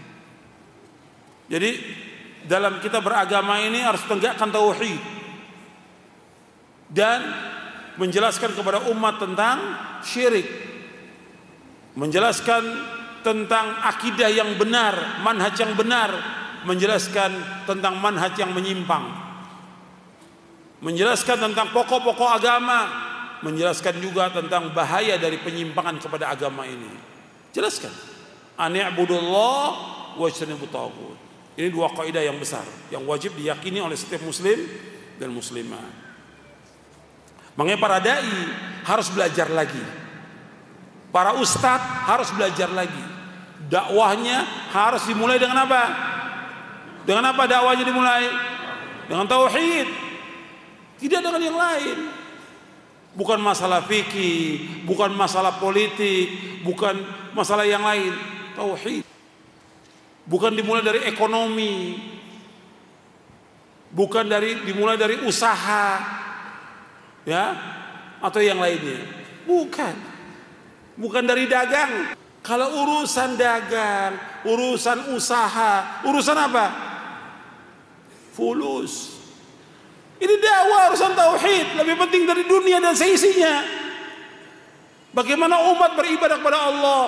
Makanya ketika kita berdakwah, bagaimana dakwah kita mengajak umat untuk beribadah kepada Allah. Karena kita diciptakan untuk apa? Wa ma khalaqtul jinna wal insa illa liya'budun, ma uridu minhum min rizqin wa ma uridu an yut'imun, innallaha warrazzaqu dzul quwwatil matin. Allah berfirman dalam surah Adz-Dzariyat ayat lima puluh enam sampai lima puluh delapan, tidak aku ciptakan jin dan manusia melainkan untuk beribadah kepada-Ku. Aku enggak minta makan dari mereka, aku enggak minta rezeki dari mereka. Aku nggak minta rezeki dari mereka, aku nggak minta makan dari mereka, kata Allah. Allah yang memberikan rezeki pada mereka. Allah yang maha kuat, Allah yang maha kokoh. Tujuan kita diciptakan oleh Allah untuk apa? Untuk ibadah, bukan buat makan. Kita diciptakan untuk ibadah kepada Allah. Kita diciptakan untuk mentauhidkan Allah. Maka ini tujuan dalam dakwahnya semua nabi, semua rasul. Bagaimana mengajak umat ini untuk mentauhidkan Allah. Setiap dakwah yang tidak seperti ini, dakwah ini menyimpang dari dakwahnya para nabi dan para rasul, menyesatkan manusia. Kenapa? Tidak mengajak orang untuk beribadah kepada Allah. Setiap dai dia harus berusaha bagaimana orang ini mentauhidkan Allah, menjauhkan syirik. Setiap dakwah demikian. Bagaimana dia mengikhlaskan ibadah kepada Allah, bagaimana dia mentauhidkan Allah, bagaimana dia tawakal kepada Allah, bagaimana dia takut kepada Allah, mengharap kepada Allah. Itu harus digiring umat itu kepada demikian. Bukan diajak untuk usaha, bukan diajak untuk dagang, bukan diajak buat organisasi, bukan diajak buat bikin partai, bukan. Untuk tauhid kepada Allah dakwah ini, untuk tauhid. Ini yang harus tegak dakwah ini. Kenapa? Sudah banyak dakwah yang menyimpang sekarang ini. Bikin perkumpulan untuk apa? Untuk kendaraan partai. Bukan itu dakwah. Dakwah bagaimana mengajak umat mengikhlaskan ibadah kepada Allah, itu tujuan. Bagaimana mengajak mereka untuk melaksanakan amal-amal yang dapat memasukkan mereka ke dalam sorga, bukan dunia. Dunia nggak ada arti apa-apa di sisi Allah sama sekali. Lebih jelek daripada bangkai kambing. Dakwah ini yang harus tegak dan harus kita bawa umat ini bagaimana mengikhlaskan ibadah kepada Allah. Ini harus tegak dakwah ini. Kalau kita lihat sekarang ini, dakwah ini seperti main-main, seperti dibuat gurauan, bercanda dakwah ini. Nggak serius orang. Ini harus tegak dakwah ini, karena para nabi dan para rasul memikul beban dakwah ini sampai diusir, sampai dicerca, dicaci, dimaki, dibilang gila oleh umatnya karena menegakkan dakwah tauhid, bukan dunia. Jelas? Sampai sini jelas? Ya. Ini yang harus kita perjuangkan dan harus kita baca lagi, baca lagi kitab tauhid sampai betul-betul timbul keyakinan kepada kita, keyakinan yang hak, tentang wajibnya kita beribadah kepada Allah, dan tujuan hidup kita hanya satu, yaitu sorga, bukan dunia. Tujuan kita hanya satu, bagaimana supaya kita bisa masuk ke dalam sorga dengan tauhid ini, bukan dunia. Yang kita cari.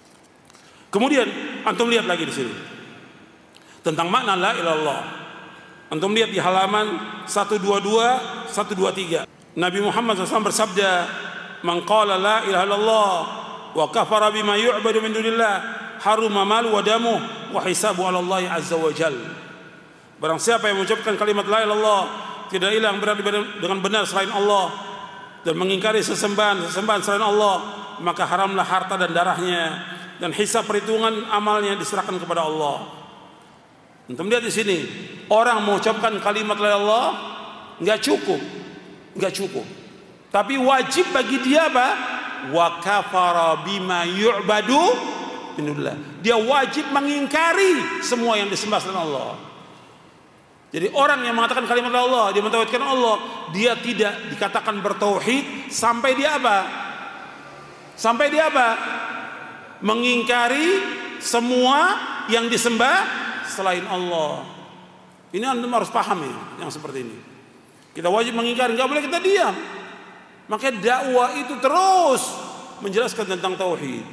Yang nantinya orang-orang kuburiun, penyembah kubur, penyembah berhala, marah enggak mereka kepada orang yang mendakwakan tauhid? Marah atau tidak? Marah. Antum lihat permusuhan para nabi alaihi wassalatu wassalam, para nabi dengan umatnya, disebabkan nabi berdakwah apa? Tauhid. Bukan ngajak umatnya dagang, bukan ngajak usaha, bukan ngajak ke partai, bukan ngajak segala macam, bukan. Karena nabi-nabi mengajak umatnya mentauhidkan Allah, sehingga apa? Nabi-nabi dimusuhi oleh umatnya dengan sebab ini. Ini yang harus kita dakwakan, mentauhidkan Allah. Kita dibilang gila oleh orang karena kita mendakwakan dakwah tauhid. Kita dibilang menjelekkan para wali karena kita mendakwakan tauhid. Pada akhirnya kita nggak pernah menjelekkan para wali, tidak. Tapi kita jelaskan, nggak boleh namanya orang Islam yang sudah mengucapkan dua kalimat syahadat, kok dia menyembah kubur, kok dia meminta kepada sana Allah, dia minta rezeki kepada kepada mereka.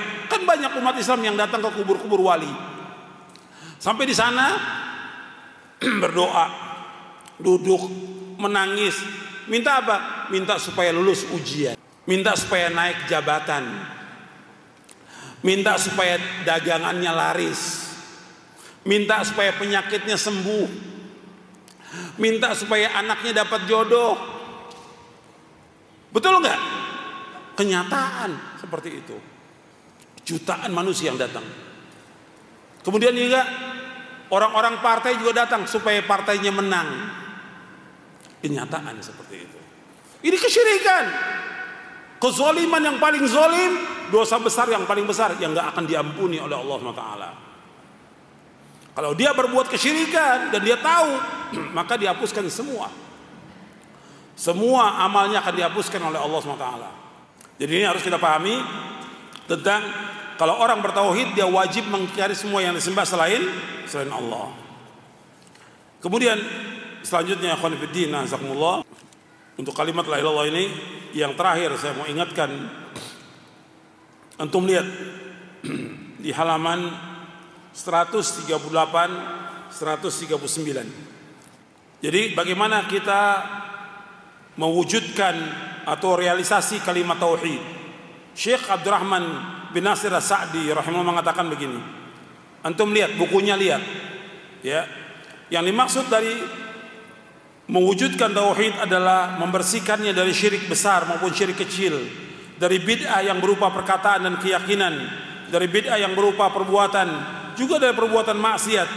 Itu semua dilakukan dengan cara menyempurnakan keikhlasan kepada Allah dalam setiap perkataan, perbuatan dan niat, juga dengan menghindari dari perbuatan syirik besar yang membatalkan tauhid dan syirik kecil yang meniadakan kesempurnaannya, serta menghindari dari perbuatan bid'ah dan maksiat yang mengotori tauhid, meniadakan kesempurnaannya dan mencegah dari mendapatkan pengaruhnya. Untuk melihat halaman seratus tiga puluh delapan seratus tiga puluh sembilan. Barang siapa yang mewujudkan tauhid ditandai dengan penuhnya hati dengan iman, tauhid dan ikhlas, dan dibenarkan dengan amalan, dia tunduk kepada perintah-perintah Allah dan tidak mengotorinya dengan terus-menerus melakukan perbuatan maksiat, maka dia akan masuk surga tanpa hisab. Bahkan termasuk orang-orang yang pertama memasuki dan menempati surga. Dan diantara keistimewaan yang menunjukkan akan perwujudan kalimat tauhid adalah sempurnanya ketaatan kepada Allah Azza wa Jalla dan kuatnya tawakal dia kepada Allah, yang mana dia tidak memalingkan hatinya kepada makhluk di dalam setiap urusannya. Dia tidak meminta kehormatan dari mereka, tidak minta-minta kepada mereka, baik itu dengan perkataan maupun perbuatan. Sebaliknya, kondisi lahir dan batinnya, perkataan dan perbuatannya, cinta dan bencinya, dan seluruh keadaannya dimaksudkan untuk mengharapkan wajah Allah, ikhlas kepada Allah, dan mengikuti contoh Nabi Muhammad shallallahu alaihi wasallam. Dan manusia dalam posisi ini bertingkat-tingkat. Mewujudkan tauhid bukan dengan angan-angan, bukan dengan dakwahan yang kosong dari kenyataan, tidak juga dengan kekaguman yang sepi dari tindakan yang nyata. Akan tapi mewujudkan tauhid dengan apa yang tertanam dalam hati dari keimanan dan hakikat ihsan, serta dibenarkan oleh akhlak yang indah dan amal-amal soleh yang mulia. Maka siapa saja yang mewujudkan tauhid sesuai dengan apa yang telah diuraikan di atas, niscaya dia akan mendapatkan keutamaan yang banyak lagi sempurna. Wallahu a'lam. Ya, saya pikir cukup sampai di sini kajian kita yang sedikit ini, mudah-mudahan bermanfaat dan dapat kita amalkan. Dan ini masih muqaddimah ya. Ini masih muqaddimah. Nanti perlu dibahas lagi isinya dan juga tentang makna syahadat Muhammad Rasulullah. Makna syahadat Muhammad Rasulullah harus kita pahami lagi. Karena banyak orang yang belum paham tentang makna syahadat Muhammad Rasulullah Sallallahu alaihi wa ala alihi wasallam. Ada beberapa pertanyaan yang masuk, yang bisa saya jawab, saya jawab, yang tidak wallahu a'lam bishawab. Bagaimana kalau ada orang yang disuruh untuk minum air dari dukun? Ya nggak boleh kita minum, siapapun dia. Lagi apa manfaatnya minum air dari dukun? Air yang mengandung barokah itu air apa? Zam-zam. Air yang dapat menyembuhkan penyakit air apa? Zam-zam. Kata Nabi, ma'u zam-zam lima syuriba lahu. Air zam-zam tergantung dari niat orang meminumnya. Zam-zam ta'amu tu'min wa shifa'u suqmin. Zam-zam makanan dari berbagai makanan dan mengobati berbagai macam penyakit. Ini jangan. Kalau ada orang suruh minum air dari dukun, jangan minum. Ini air penyakit namanya ini. Kalau dari dukun, air penyakit. Dari kiai juga yang sudah ditiup, diludahi juga air penyakit. Karena dia juga punya penyakit. Antum minum tambah sakit antum. Jadi yang disuruh oleh Nabi shallallahu alaihi wasallam minum air apa? Zam-zam. Kalau kita umroh atau haji bawa air zam-zam. Ini mengobati penyakit. Air yang barokah. Zam-zam itu. Air hujan juga barokah. Allah sebutkan dalam Al-Quran, wa anzalna minas sama'i ma'an mubarakah, kami turunkan dari langit air yang diberkahi. Air hujan barokah. Tapi yang tentang yang air yang diminum oleh Nabi Muhammad dan para sahabatnya, air zam-zam, dan mengobati penyakit. Ibnul Qayyim Al-Jauziyah itu pernah sakit parah di Mekah, minum zam-zam sembuh. Jadi berobatnya dengan melaksanakan ibadah kepada Allah. Dengan apa? Dengan umroh, dengan banyak tawaf, doa di sana, minum zam-zam. Bukan pergi ke Cina, bukan. Kalau tadi disebutkan tentang minta-minta hukumnya haram, bagaimana kalau pinjam meminjam? Boleh dalam Islam. Nabi juga pinjam kok. Nabi pinjam, tapi Nabi nggak pernah minta. Dan sahabat tidak pernah minta. Kalau pinjam meminjam boleh dalam Islam. Ayat yang terpanjang dalam Al-Quran tentang apa? Tentang utang piutang. Ayat yang terpanjang dalam Al-Quran, dalam surah Al-Baqarah, tentang utang piutang boleh. Bahkan dapat ganjaran yang besar. Kalau kita punya uang, ada orang datang minjam, kita tahu dia butuh betul, tahu betul kita orangnya memang susah, Dan minjamnya juga ya sekedarnya buat makan, bukan buat modal, bukan buat bikin ruko, bukan. Minjamnya memang keperluan dia buat makan. Kita pinjamkan seratus ribu atau tiga ratus ribu. Ini kadang-kadang orang kadang-kadang tidak waras, kadang-kadang minjamnya apa? Untuk bikin ruko dua ratus juta. Ini namanya nggak waras. Kalau minjam-minjam yang biasa di antara manusia boleh, nggak apa-apa. Kalau kita tahu dia jujur, kita tahu dia memang butuh, pinjamkan. Demikian catatkan, janji kapan, sebulan, dua bulan, setahun.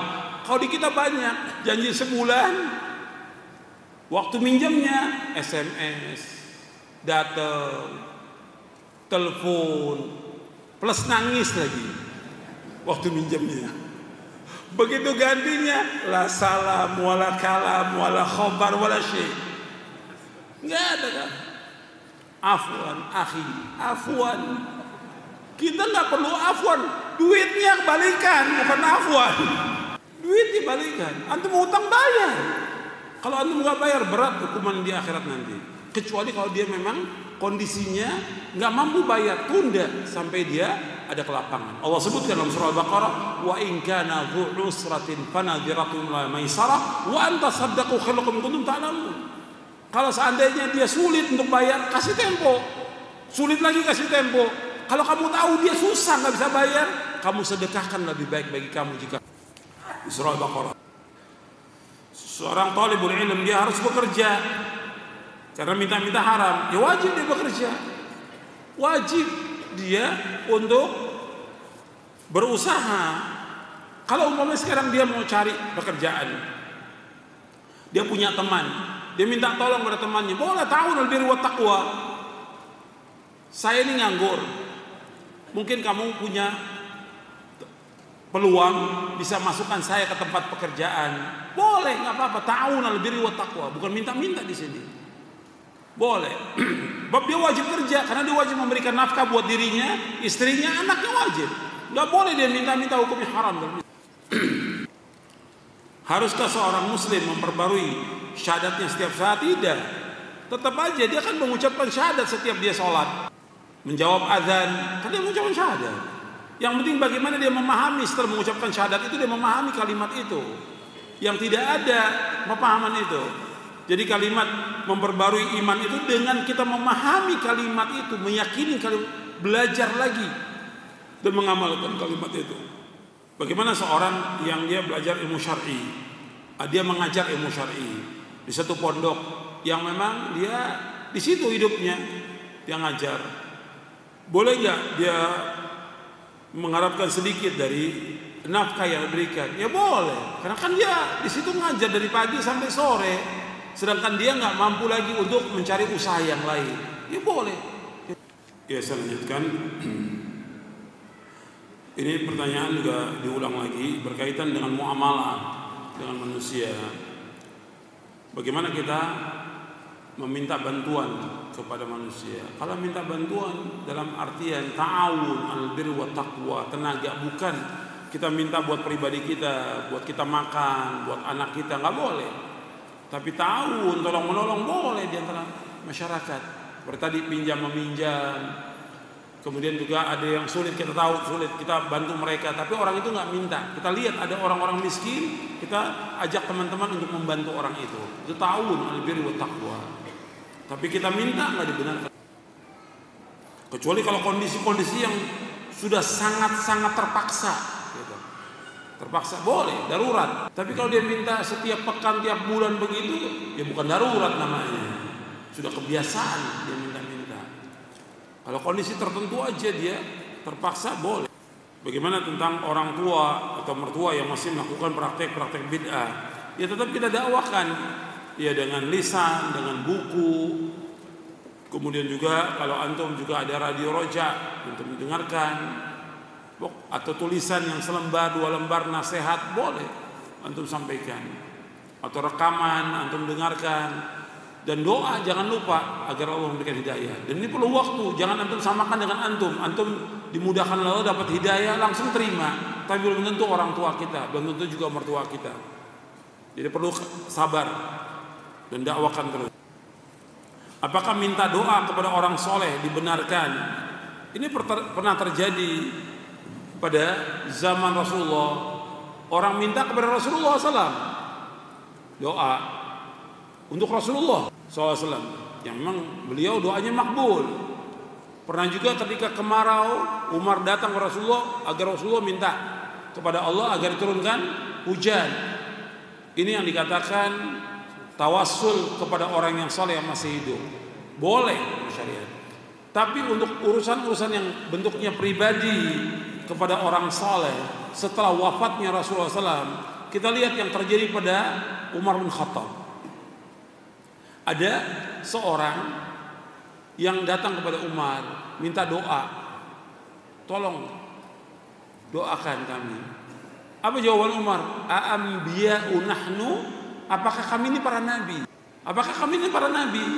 Jadi Umar nggak mau ada orang datang minta doa kepada Umar. Umar nggak mau. Ini disebutkan oleh Imam Asy-Syatibi di dalam kitabnya Al-I'tisam.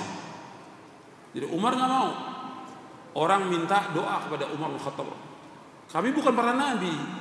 Kalau Nabi Muhammad shallallahu alaihi wasallam iya doanya makbul. Kami tidak.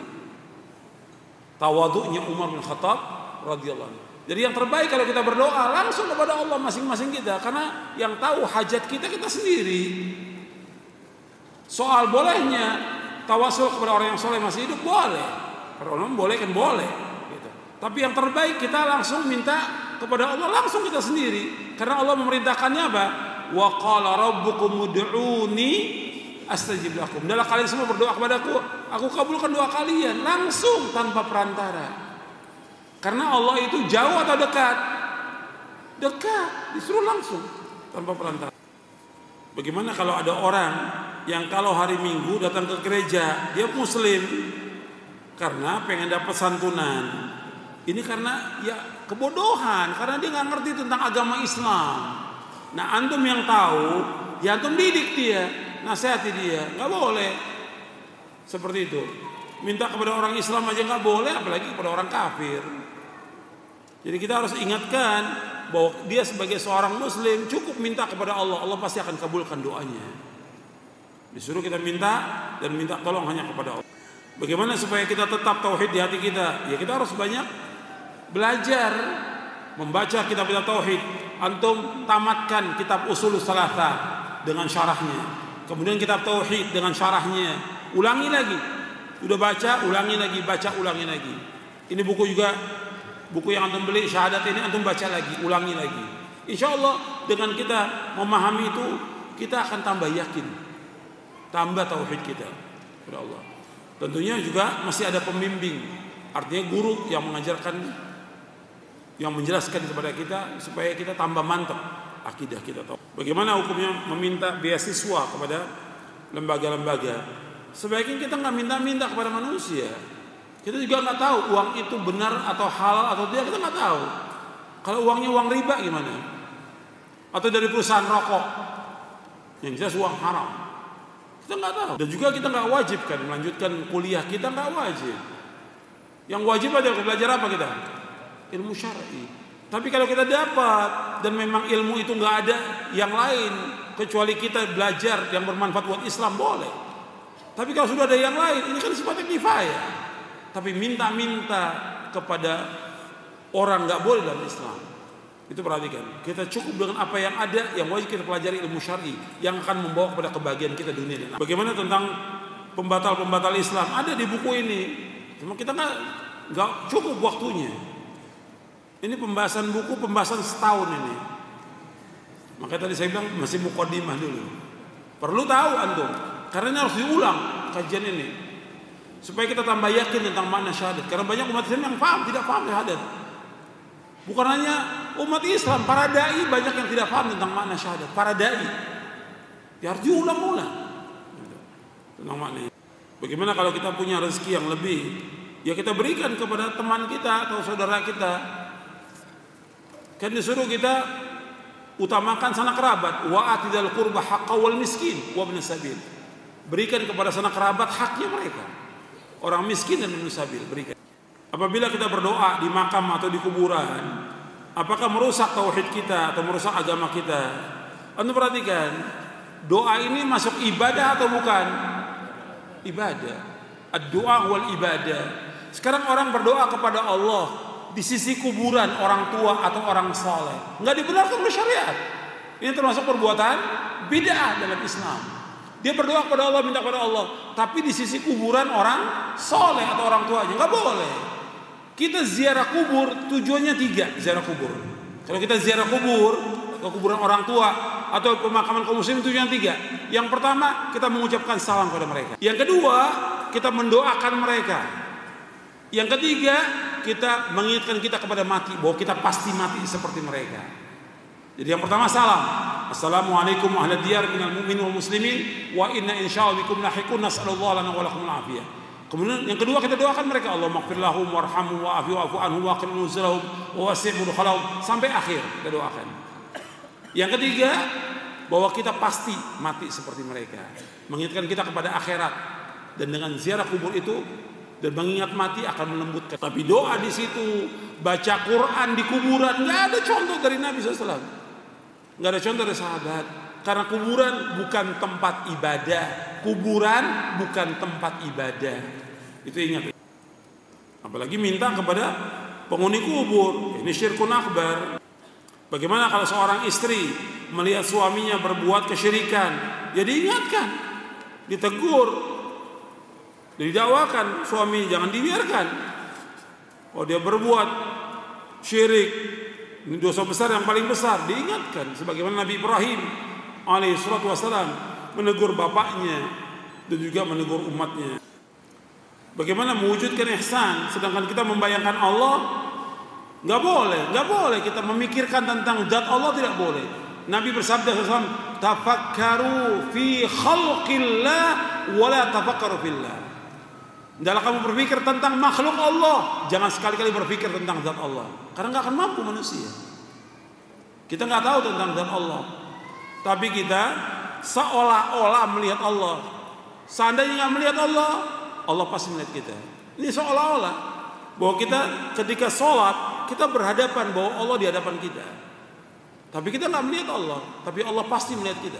Dan semua gerak kita dilihat oleh Allah Taala. Wa huwa ma'akum aina ma kuntum. Allah bersama kamu di mana saja kamu berada. Allah melihat kamu di mana kamu berada. Allah mengetahui kamu. Bagaimana cara kita tetap teguh untuk mengejar akhirat sementara dunia banyak menggoda? Ya kita pahami dong, pahami bahwa kehidupan akhirat kehidupan yang abadi, kehidupan yang kekal. Yang kedua, dunia itu kehidupan yang fana, kehidupan yang semu, kehidupan fata morgana, kehidupan yang pasti akan hancur. Orang yang beriman dan berakal, ingat tuh, iman dan akal, dia mesti mengutamakan kehidupan yang kekal. Wal akhiratu bal tu'thirun hayatad dunya wal akhiratu khairun wa abqa. Bahkan kalian lebih utamakan dunia padahal akhirat lebih baik dan lebih lebih kekal. Orang yang beriman dan orang berakal mesti akan mengutamakan kehidupan yang abadi, yang penuh dengan kenikmatan, yaitu surga. Dunia cuma sementara aja. Kita hidup enam puluh tujuh puluh tahun paling cuma sehari dibandingkan dengan akhirat. Kita hidup enam puluh tujuh puluh tahun di dunia cuma sehari. Tapi akhirat kehidupan yang abadi, yang kekal selama-lamanya. Mesti orang yang berakal dan beriman akan mengutamakan akhirat bukan dunia. Dunia nggak ada harganya kata Rasulullah shallallahu alaihi wasallam. Dunia lebih jelek daripada bangkai kambing. Yang kita kejar akhirat. Bukan berarti kita nggak bekerja, bukan kita nggak usaha. Usaha tetap wajib, mencari nafkah. Tapi jangan kita disibukkan dengan dunia. Jangan kita dilalaikan oleh dunia, jangan. Dunia ini kata Allah mata'ul ghurur, kehidupan yang menipu. Indah dan manis dunia ini, tapi membinasakan manusia kalau dia tidak berhati-hati. Jadi saya pikir cukup sampai sini kajian kita. Kurang lebihnya saya mohon maaf. Mudah-mudahan bermanfaat untuk saya dan antum sekalian. Antum baca lagi bukunya dan juga buku-buku yang lain seperti Syarah Aqidah Ahlussunnah wal Jamaah, tentang tauhid, kitab tauhid. Antum ulangi lagi. Karena kita ingin dengan kajian-kajian ini menambah iman kita kepada Allah, menambah keyakinan kita kepada Allah, menambah rasa takut kita kepada Allah, setiap kajian, setiap pengajian harus menambah iman kita. Karena majelis ilmu merupakan majelis penyubur iman. Harus terus bertambah iman kita kepada Allah. Karena dosa kita sudah banyak, maksiat kita sudah banyak. Kita wajib bertaubat kepada Allah. Kita ingin akhir kehidupan kita dalam keadaan husnul khatimah, dalam keadaan mengucapkan kalimat La ilaha illallah. Ini yang harus kita pertahankan sampai kita bisa mengucapkan di akhir hayat kita. Kalau kita terus belajar memahami tentang ini, insya Allah akhir kehidupan kita pun kita akan bisa dan mampu mengucapkan kalimat la ilaha illallah dalam keyakinan kita. Ini yang harus kita usahakan. Mudah-mudahan Allah memberikan hidayah dan taufik kepada kita. Artinya hidayah untuk terus, hidayah taufik ini terus untuk mengikuti dan mengkaji tentang sunnah, mengikuti sunnah, mengamalkan sunnah, dan terus belajar tentang sunnah dan mendakwakan sunnah ini sampai kita diwafatkan oleh Allah. Karena nggak ada kehidupan yang nikmat, kehidupan yang nikmat kecuali kehidupan di atas naungan Quran was sunnah ala fahmi salaf. Nggak ada kenikmatan dalam hidup ini kehidupan melainkan kehidupan di bawah naungan Al Quran dan sunnah ala fahmi salaf. Ini kehidupan yang nikmat. Dengan memahami Quran dan sunnah ala fahmi salaf, mengkaji tentang tauhid, kita akan mendapat kenikmatan. Surga dunia kita akan dapatkan sebelum surga akhirat. Mudah-mudahan kita demikian mendapatkan rahmat, barokah dari Allah, dan mudah-mudahan Allah menyatukan hati kita di atas kebaikan. Allahumma alif baina qulubina wa aslih dhata bainana wa lana subul salam. Wa akhiru da'wana alhamdulillahi rabbil alamin wa sallallahu nabiyina Muhammadin sallallahu alaihi wasallam. Subhanakallahumma wa bihamdik asyhadu an la ilaha illa anta astaghfiruka wa atubu ilaik. Assalamu alaikum warahmatullahi wabarakatuh.